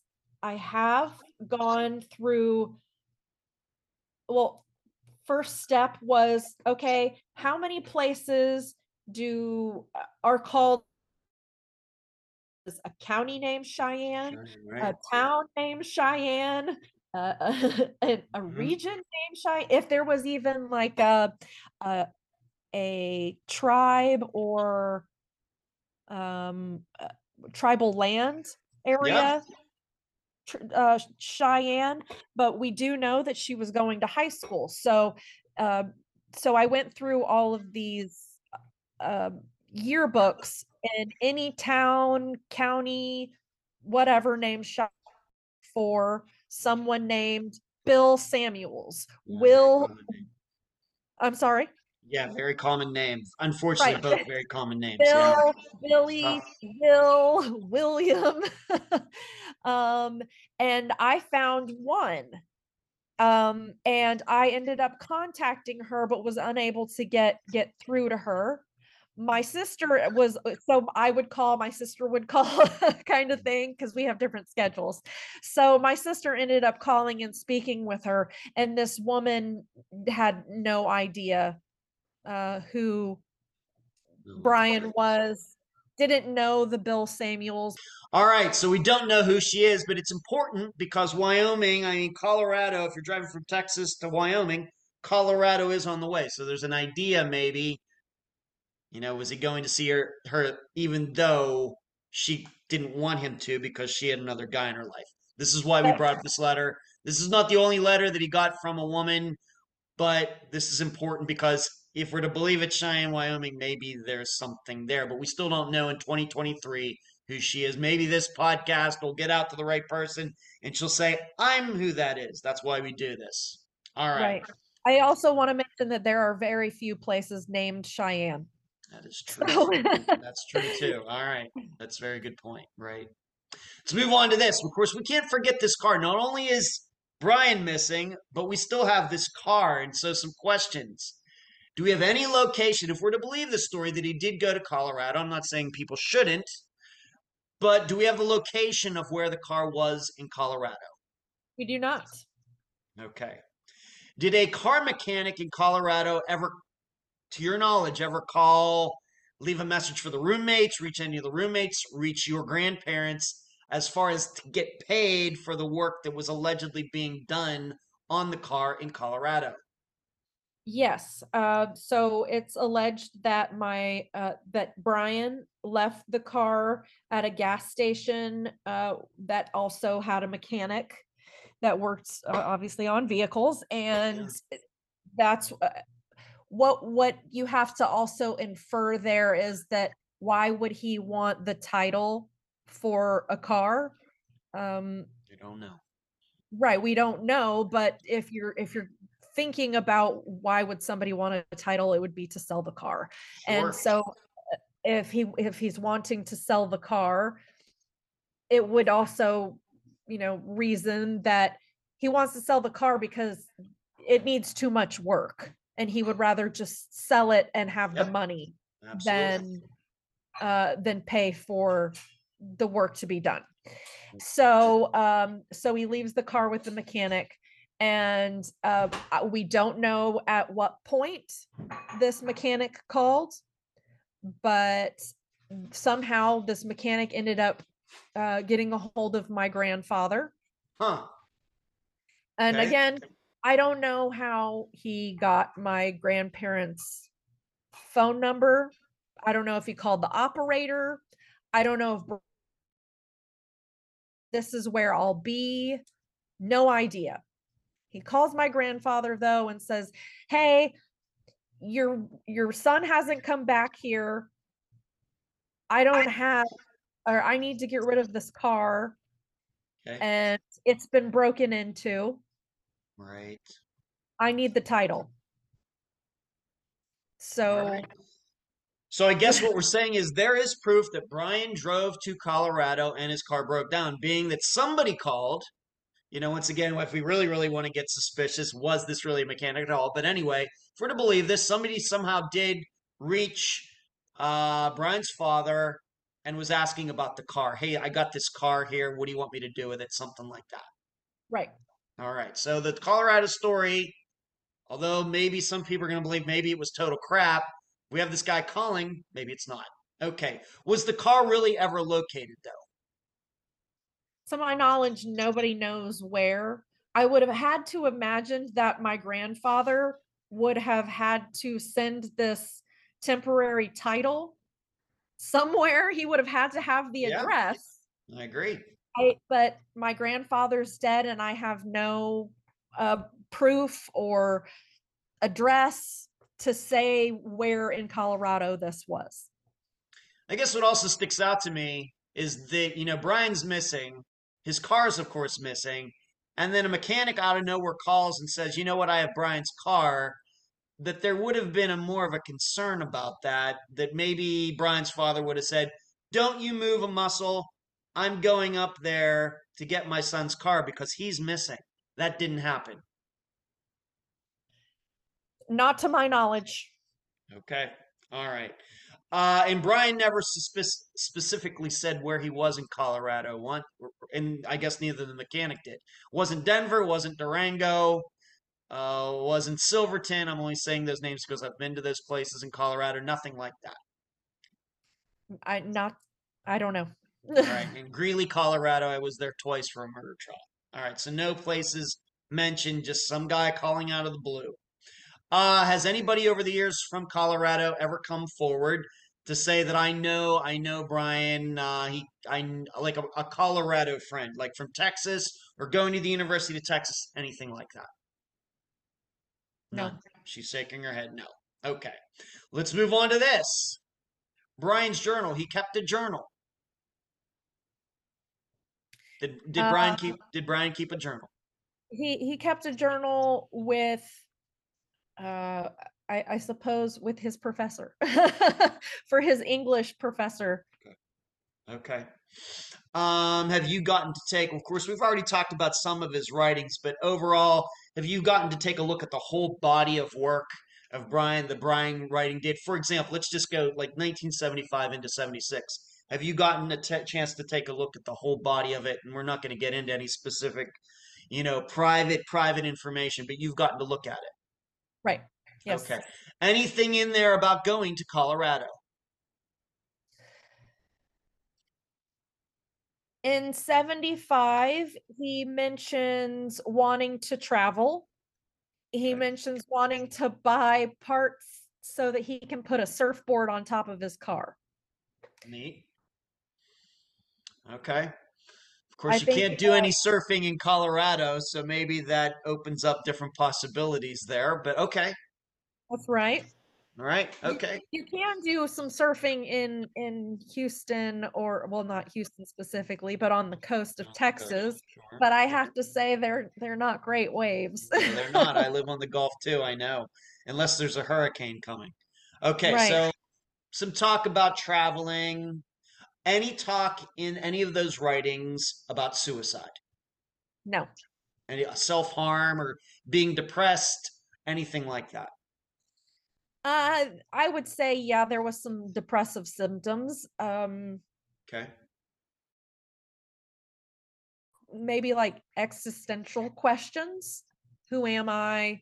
What am I here like, am for? I here now? Right. And and at the same time, I don't think those are unusual questions for a 20-year-old Nope. to ask. I agree. Um, I, I totally agree with you. That wouldn't be unusual in 2023 or back in 1923. So yeah. Right.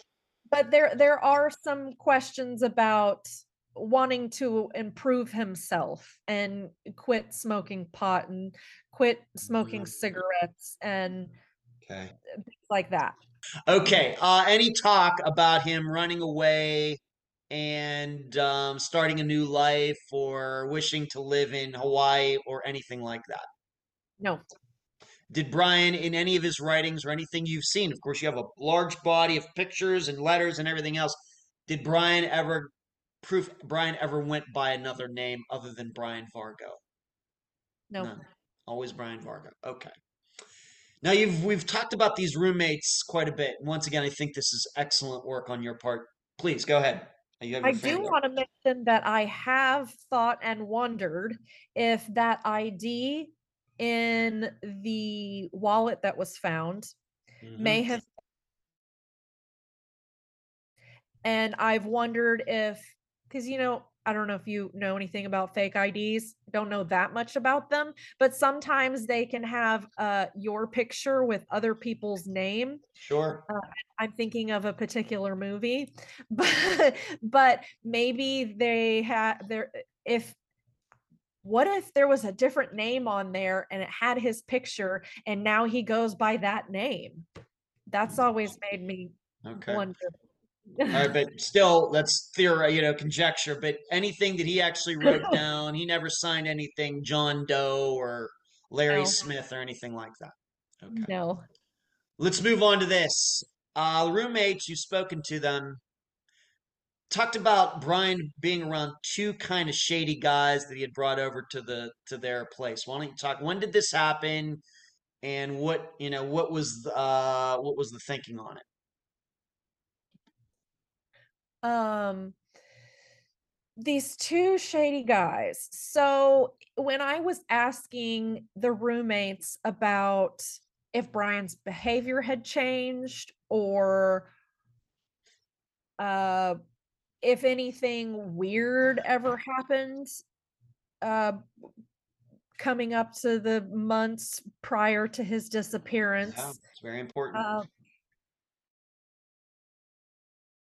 these two guys that came over and stayed in the apartment mm-hmm. um i asked how long? Do you remember when it was? Was it a few days or was it, you know, months before his disappearance? Or can you even remember if it was cold outside or hot outside? yeah. Uh, you know, I'm just trying Good to question. jog their memory. Yeah. And and what I got was it was at least in 1976. So it was Wow. after the holiday break. Okay, very close to his disappearance within a couple months. Okay. Right. And they were just two uh two guys that one of the roommates just remembers being kind of he just got a weird vibe from them. He didn't really I'm trying to think of how to phrase Let, let me ask, let me put it this way. They didn't seem like college types. They didn't seem like two other fellow students from the University of Texas. Right. Okay. And the fact that they were also staying there for a, a, night or two or whatever also leads one to believe that they must not been from the area.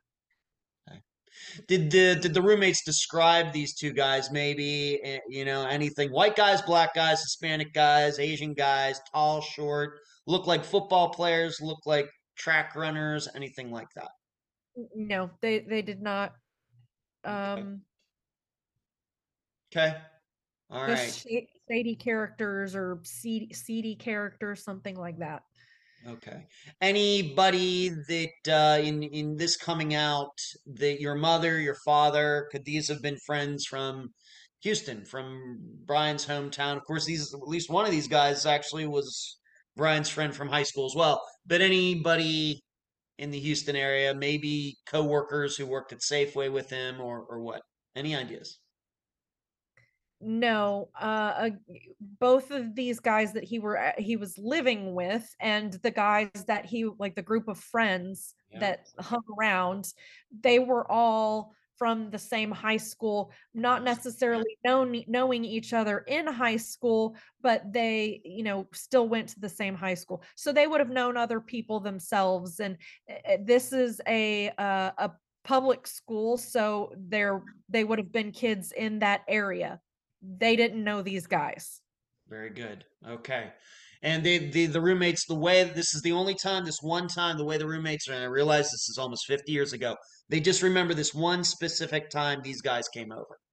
Yes. And they can't remember Brian ever saying their names are John Smith and and Larry Brown. They don't remember names, anything.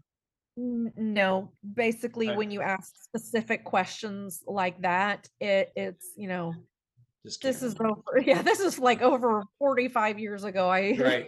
All right. And I, you know, once again, I, you know, I'm 52 years old. I was alive in 1976 and I kind of remember 1976, but I'd only been six years old and things. But, you know, maybe, you know, I have to think about like things in the 1980s when I was in my teens.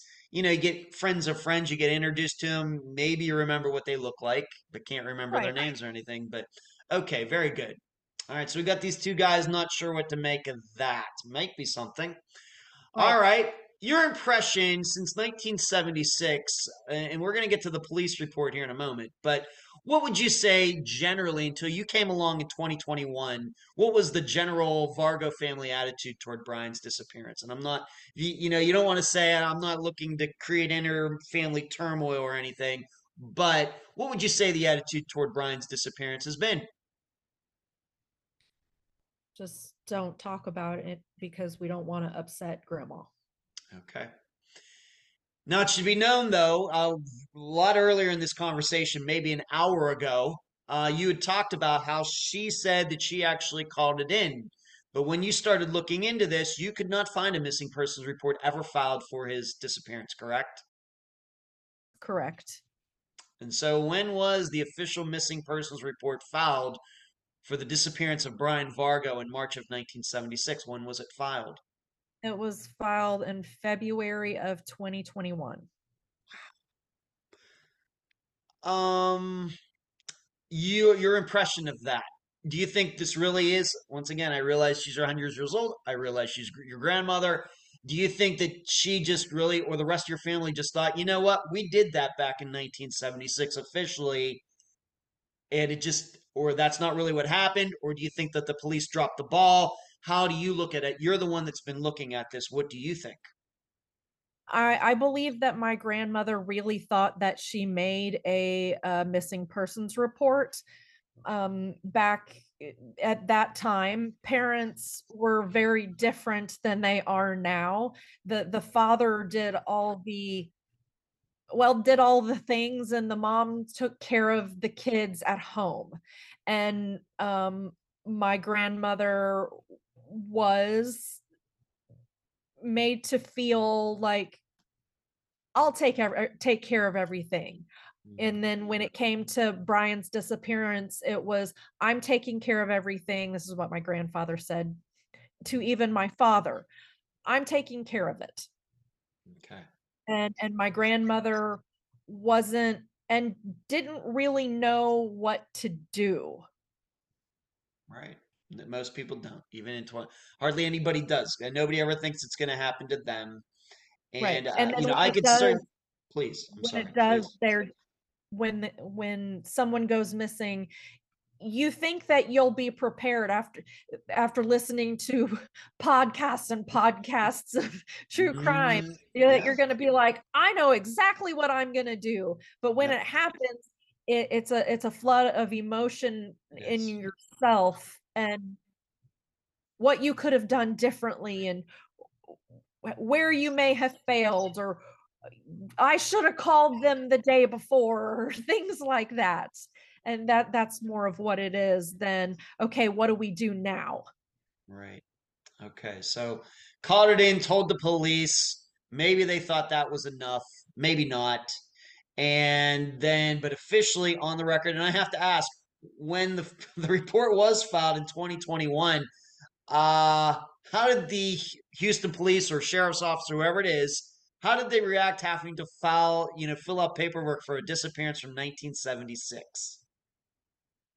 They did not want to take it. In I'm fact, they I didn't. called uh, to find a missing persons report because I wanted to make sure that there wasn't one already out there um, from uh, when my grandmother said that she had filed one. The first question I asked, of course, I'm, I'm going to go back a little bit.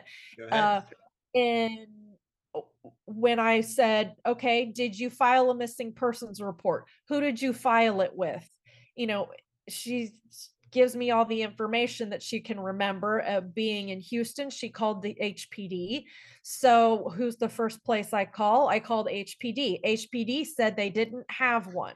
So, the next place I called was okay, I go bigger, Harris County. Okay, Harris County doesn't have anything then I'm thinking, okay, well, maybe she did it in Austin because he lived in Austin. Yeah. Austin didn't have anything. Well, he was a student at UT. Maybe the uh, UT police have something on this. Uh, they did not. And then maybe I went even bigger, Travis County. Travis County did not have anything on it. And then uh, the Texas Department of Public Safety has uh, things like that. They did not have anything on it.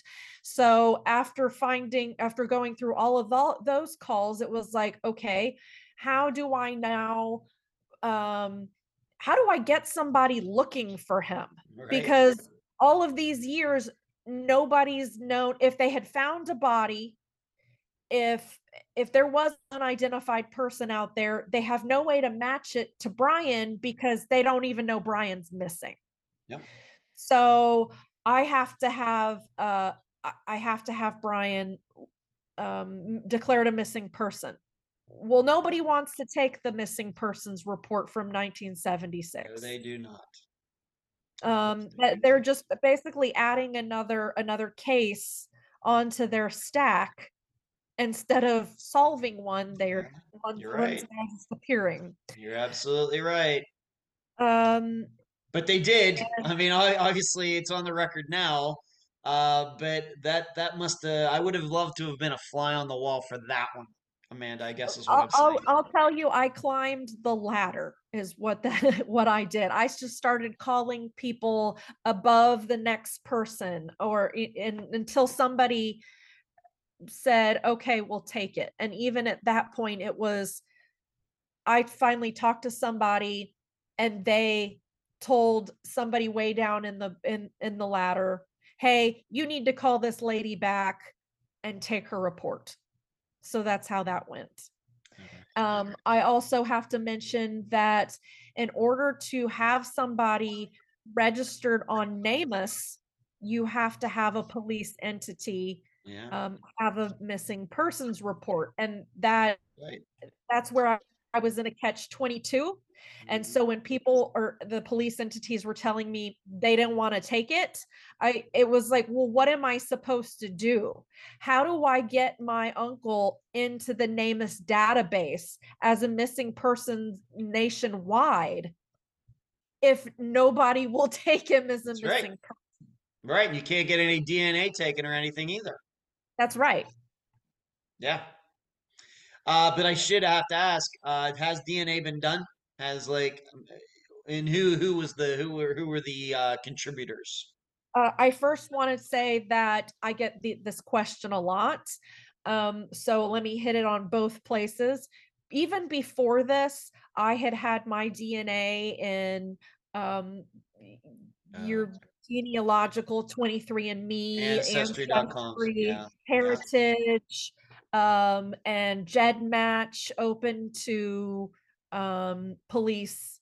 Yeah. Um, and you know obviously nothing prior to that but they couldn't take my dna i i suppose i'm too far removed for them Right. to triangulate quickly so they uh austin pd cold case uh department was the one who finally took the missing persons report and uh they had a detective go or an investigator go and get uh, to another city actually my grandmother and my aunt's dna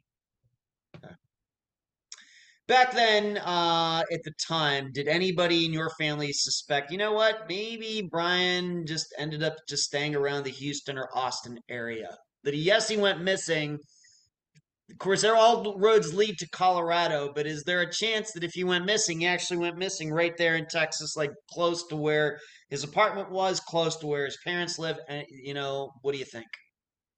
yes of course uh we've thought it was pretty easy to even keep your name back in the 70s and Yeah, and disappear. good point. Good point. yeah. Yep, you didn't have to change names to disappear. You just go an hour away or for coast to coast or something, and nobody would know. there are even recent uh missing persons cases where somebody's you know a couple um, hours away with their same name Yeah, they're just not using their social security number that's right. and i believe that was that case was in new york or something Robert Hoagland. Yeah, and the only reason they caught or ended up finding this person is because he had a heart attack that's Robert. That's Robert Hoagland. That's Robert Hoagland. H O A G L A N D. If anybody wants to look it up, absolutely true. You know your disappearances, Amanda. yes i do certainly true. Yeah, certainly Um, true. Yeah. So, um, yes, absolutely. We have thought about that. Um, and when the internet, when the internet first came a- around to a point where it was every, you know, readily available, it was in libraries, things like that. My father, when he was told what the internet was, he was like, the first, he, I'm going to go look for my brother. Hmm Of he he told me that that was one of the first things he ever looked up was Brian Vargo, Brian. Thomas Vargo, and uh, any combination of those things, um, to to obviously no avail. Um, but it it is not like no one has looked for him, Right. and and I'll even say that even today, maybe a little creepy, but if I find somebody named Brian Vargo, I send them a postcard of Brian's picture, yeah. QR code, so they can um so they can scan it and go directly to my Facebook page and Yeah. find out who that who who this other Brian Vargo is. Yeah. That's not. Yeah. That's not creepy at all, man. Uh, how had so let's talk about you again. We'll bring this back to you. how has this affected you since you got involved in 2021? Of course, you've known you knew about the disappearance for a long time. You're in the family, but in 2021, maybe with the help of COVID coming on, you having time, you know, time on your hands and everything else. This last two years, how has this search and putting all this information together and everything? How has this affected you as a person? Um, as a person, I, think I'm just more aware of. It makes me more empathetic towards other people, and that you don't really know what's happening in someone else's life um, to either affect the way that they treat you or even what their past experience is. Uh, I'm guessing that you never thought you'd be in this situation. Uh, let, let me ask you this. You've known about Brian's disappearance for a long time. Could you ever foreseen in 2021 that you would get this involved? I I yes and no. I say hmm yes because I I love I love a puzzle. I love I love research too, yeah. research and um the fact that nobody was doing it made it even more of like a okay, well maybe I can figure this out. hmm Um a, a big reason to to try to figure it out is is for my grandmother Yeah, to have peace and knowing anything about him. right, right. Uh, in you know, in starting this, could you um, you know, uh, fall back on anything, any other experiences you have in your life, your work, your education, or anything else to fall back on to help you kind of weave, you know, through all of this the last couple years? Or was this really just like, you know what, I'm using things in my brain that I've never done before. I have no experience in any of these areas. You know, what what about that? All of the above. Okay. All right. um I, have I have ADHD, so I uh when I dive into something, I dive into it real hard. So hmm I'm I'm versed in a lot of things that uh, just random things. Yeah. um, but I do have to say some of it touches on on child development and psychology, and those those are um, have the interests of mine generally, but also uh, the law side of it. I never thought that I had any interest in law, politics, for missing people or um, the Freedom of Information Act, Yeah. FOIAs. Yeah. um, FERPA, which Mhm. is uh, for it's basically the Privacy Act for your student records. Okay. Um, Mhm. I mean those uh, those retention rates of driver's license records or Yeah. license plates. Yeah. If if if license plates numbers are reused, those are all things. How about the the bus routes that were available in 1976 or um businesses that were around 1976 like what kind of gas station was he dropped off at? What um bus uh bus line did he take did he always take the same type of bus like the same bus company was it greyhound well the tickets that i have are for a different um a company and so then it's uh, the laws in Colorado versus the laws in Texas or the laws in in New Mexico.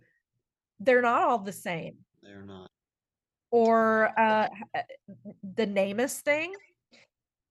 Do um are all uh all law law enforcement entities required to enter someone into NamUs the NamUs database? when they have a missing person Nope. or when they have a um an unidentified person? No. What about blood type? Do they take every missing or unidentified person's blood type or DNA? What did they do with the bodies back in 1976? Yeah. Since they didn't know what DNA was back then. Uh, I mean, those are uh, all the things. There's just so much. There's so much. All right, I agree. I want to move on to this now. Um, you should know, and we don't talk about this really publicly too much on ever on because it can be a little divisive. But sometimes many family members who appear on Unfound, they are the only person in entire family working on this. And in fact, you know, a lot of them, although it's again, we don't talk about it publicly, actually get pushback. You know, they're actually people in a family kind of work, not working against, but saying, why are you dredging this all up? Can't you just let it go? Uh, how has that been for you, Amanda? I at first I would say in the the, the first month when I really started calling around and getting into this, it was more of a warning. Are you sure that you want to do this? Uh, what if you find out this? What if you find out that? How are you going to take it? Are you going to be able to tell your grandmother? How is the family going to take it? Things like that. Mhm. But to be honest, no, there's from the family, there's been no, don't do this Okay, from them. excellent, excellent.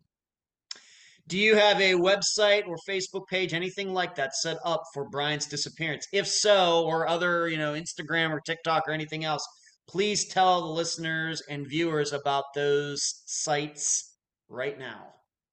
Sure, I do have an Instagram. I believe I have a TikTok and um a Twitter account for Brian. They're not really um active so much. They're more of just there's a profile and there's a video of me uh reading um reading the posted uh story.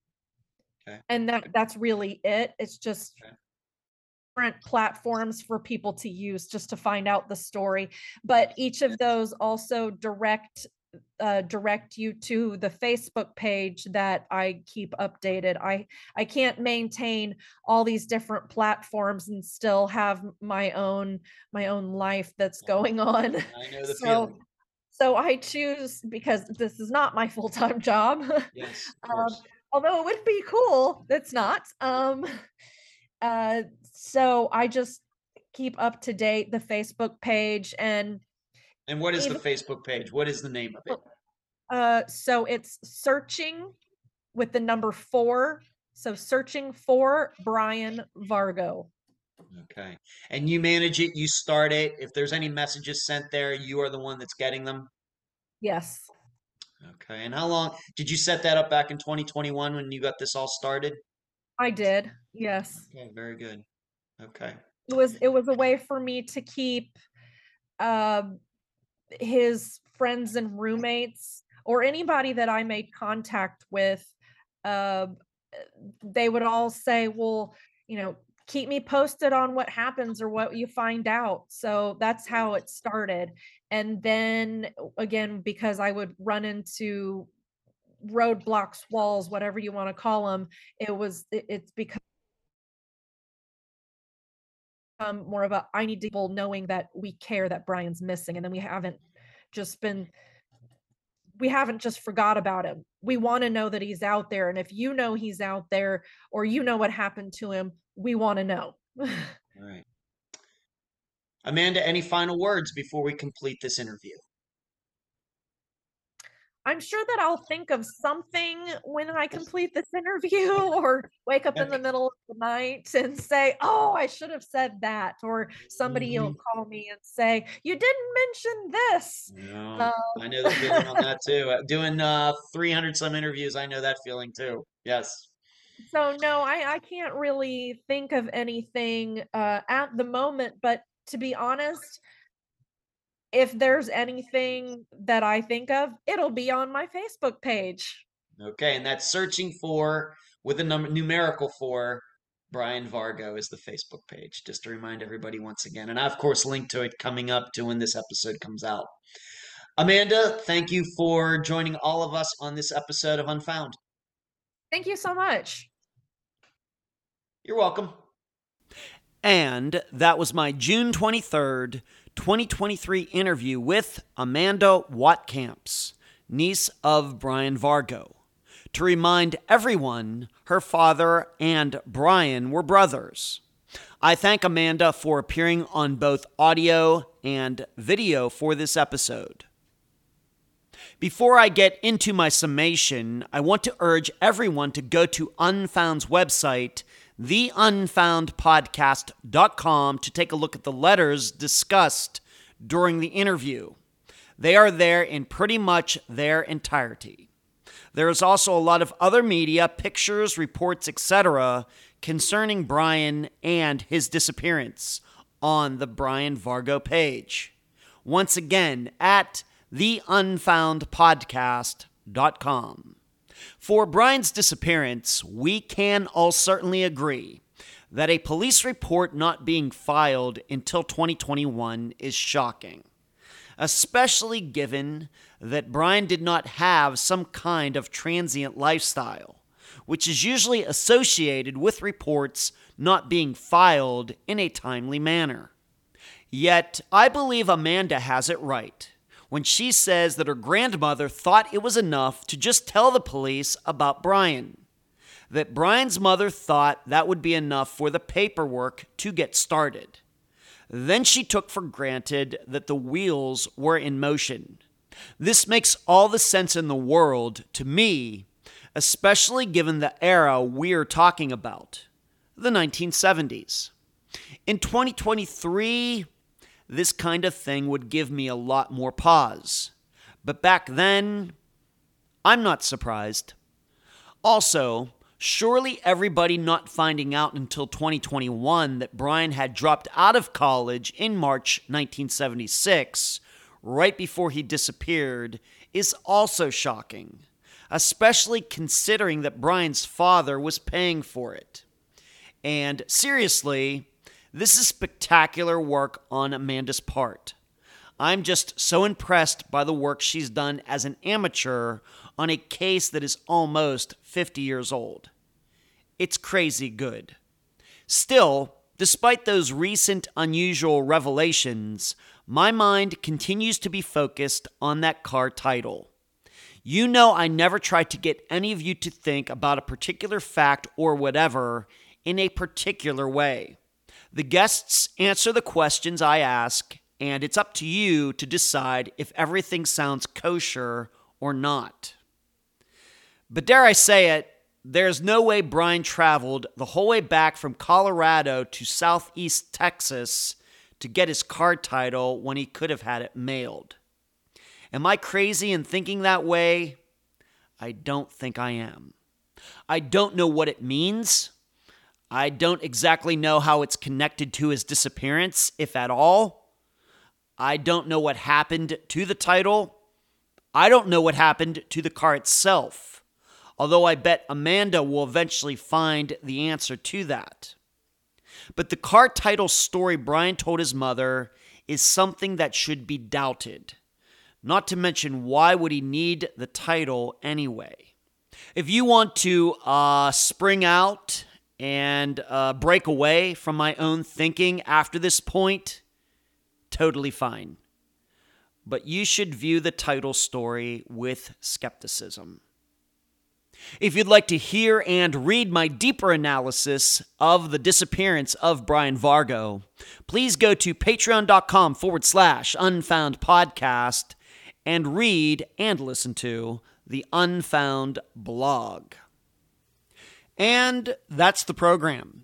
Right now, while you are in your podcast platform, Spotify, YouTube, iTunes, wherever, give Unfound a five star review, a thumbs up, whatever that platform allows. I thank you for listening. I'm Ed Densel, and you've just finished this episode of Unfound.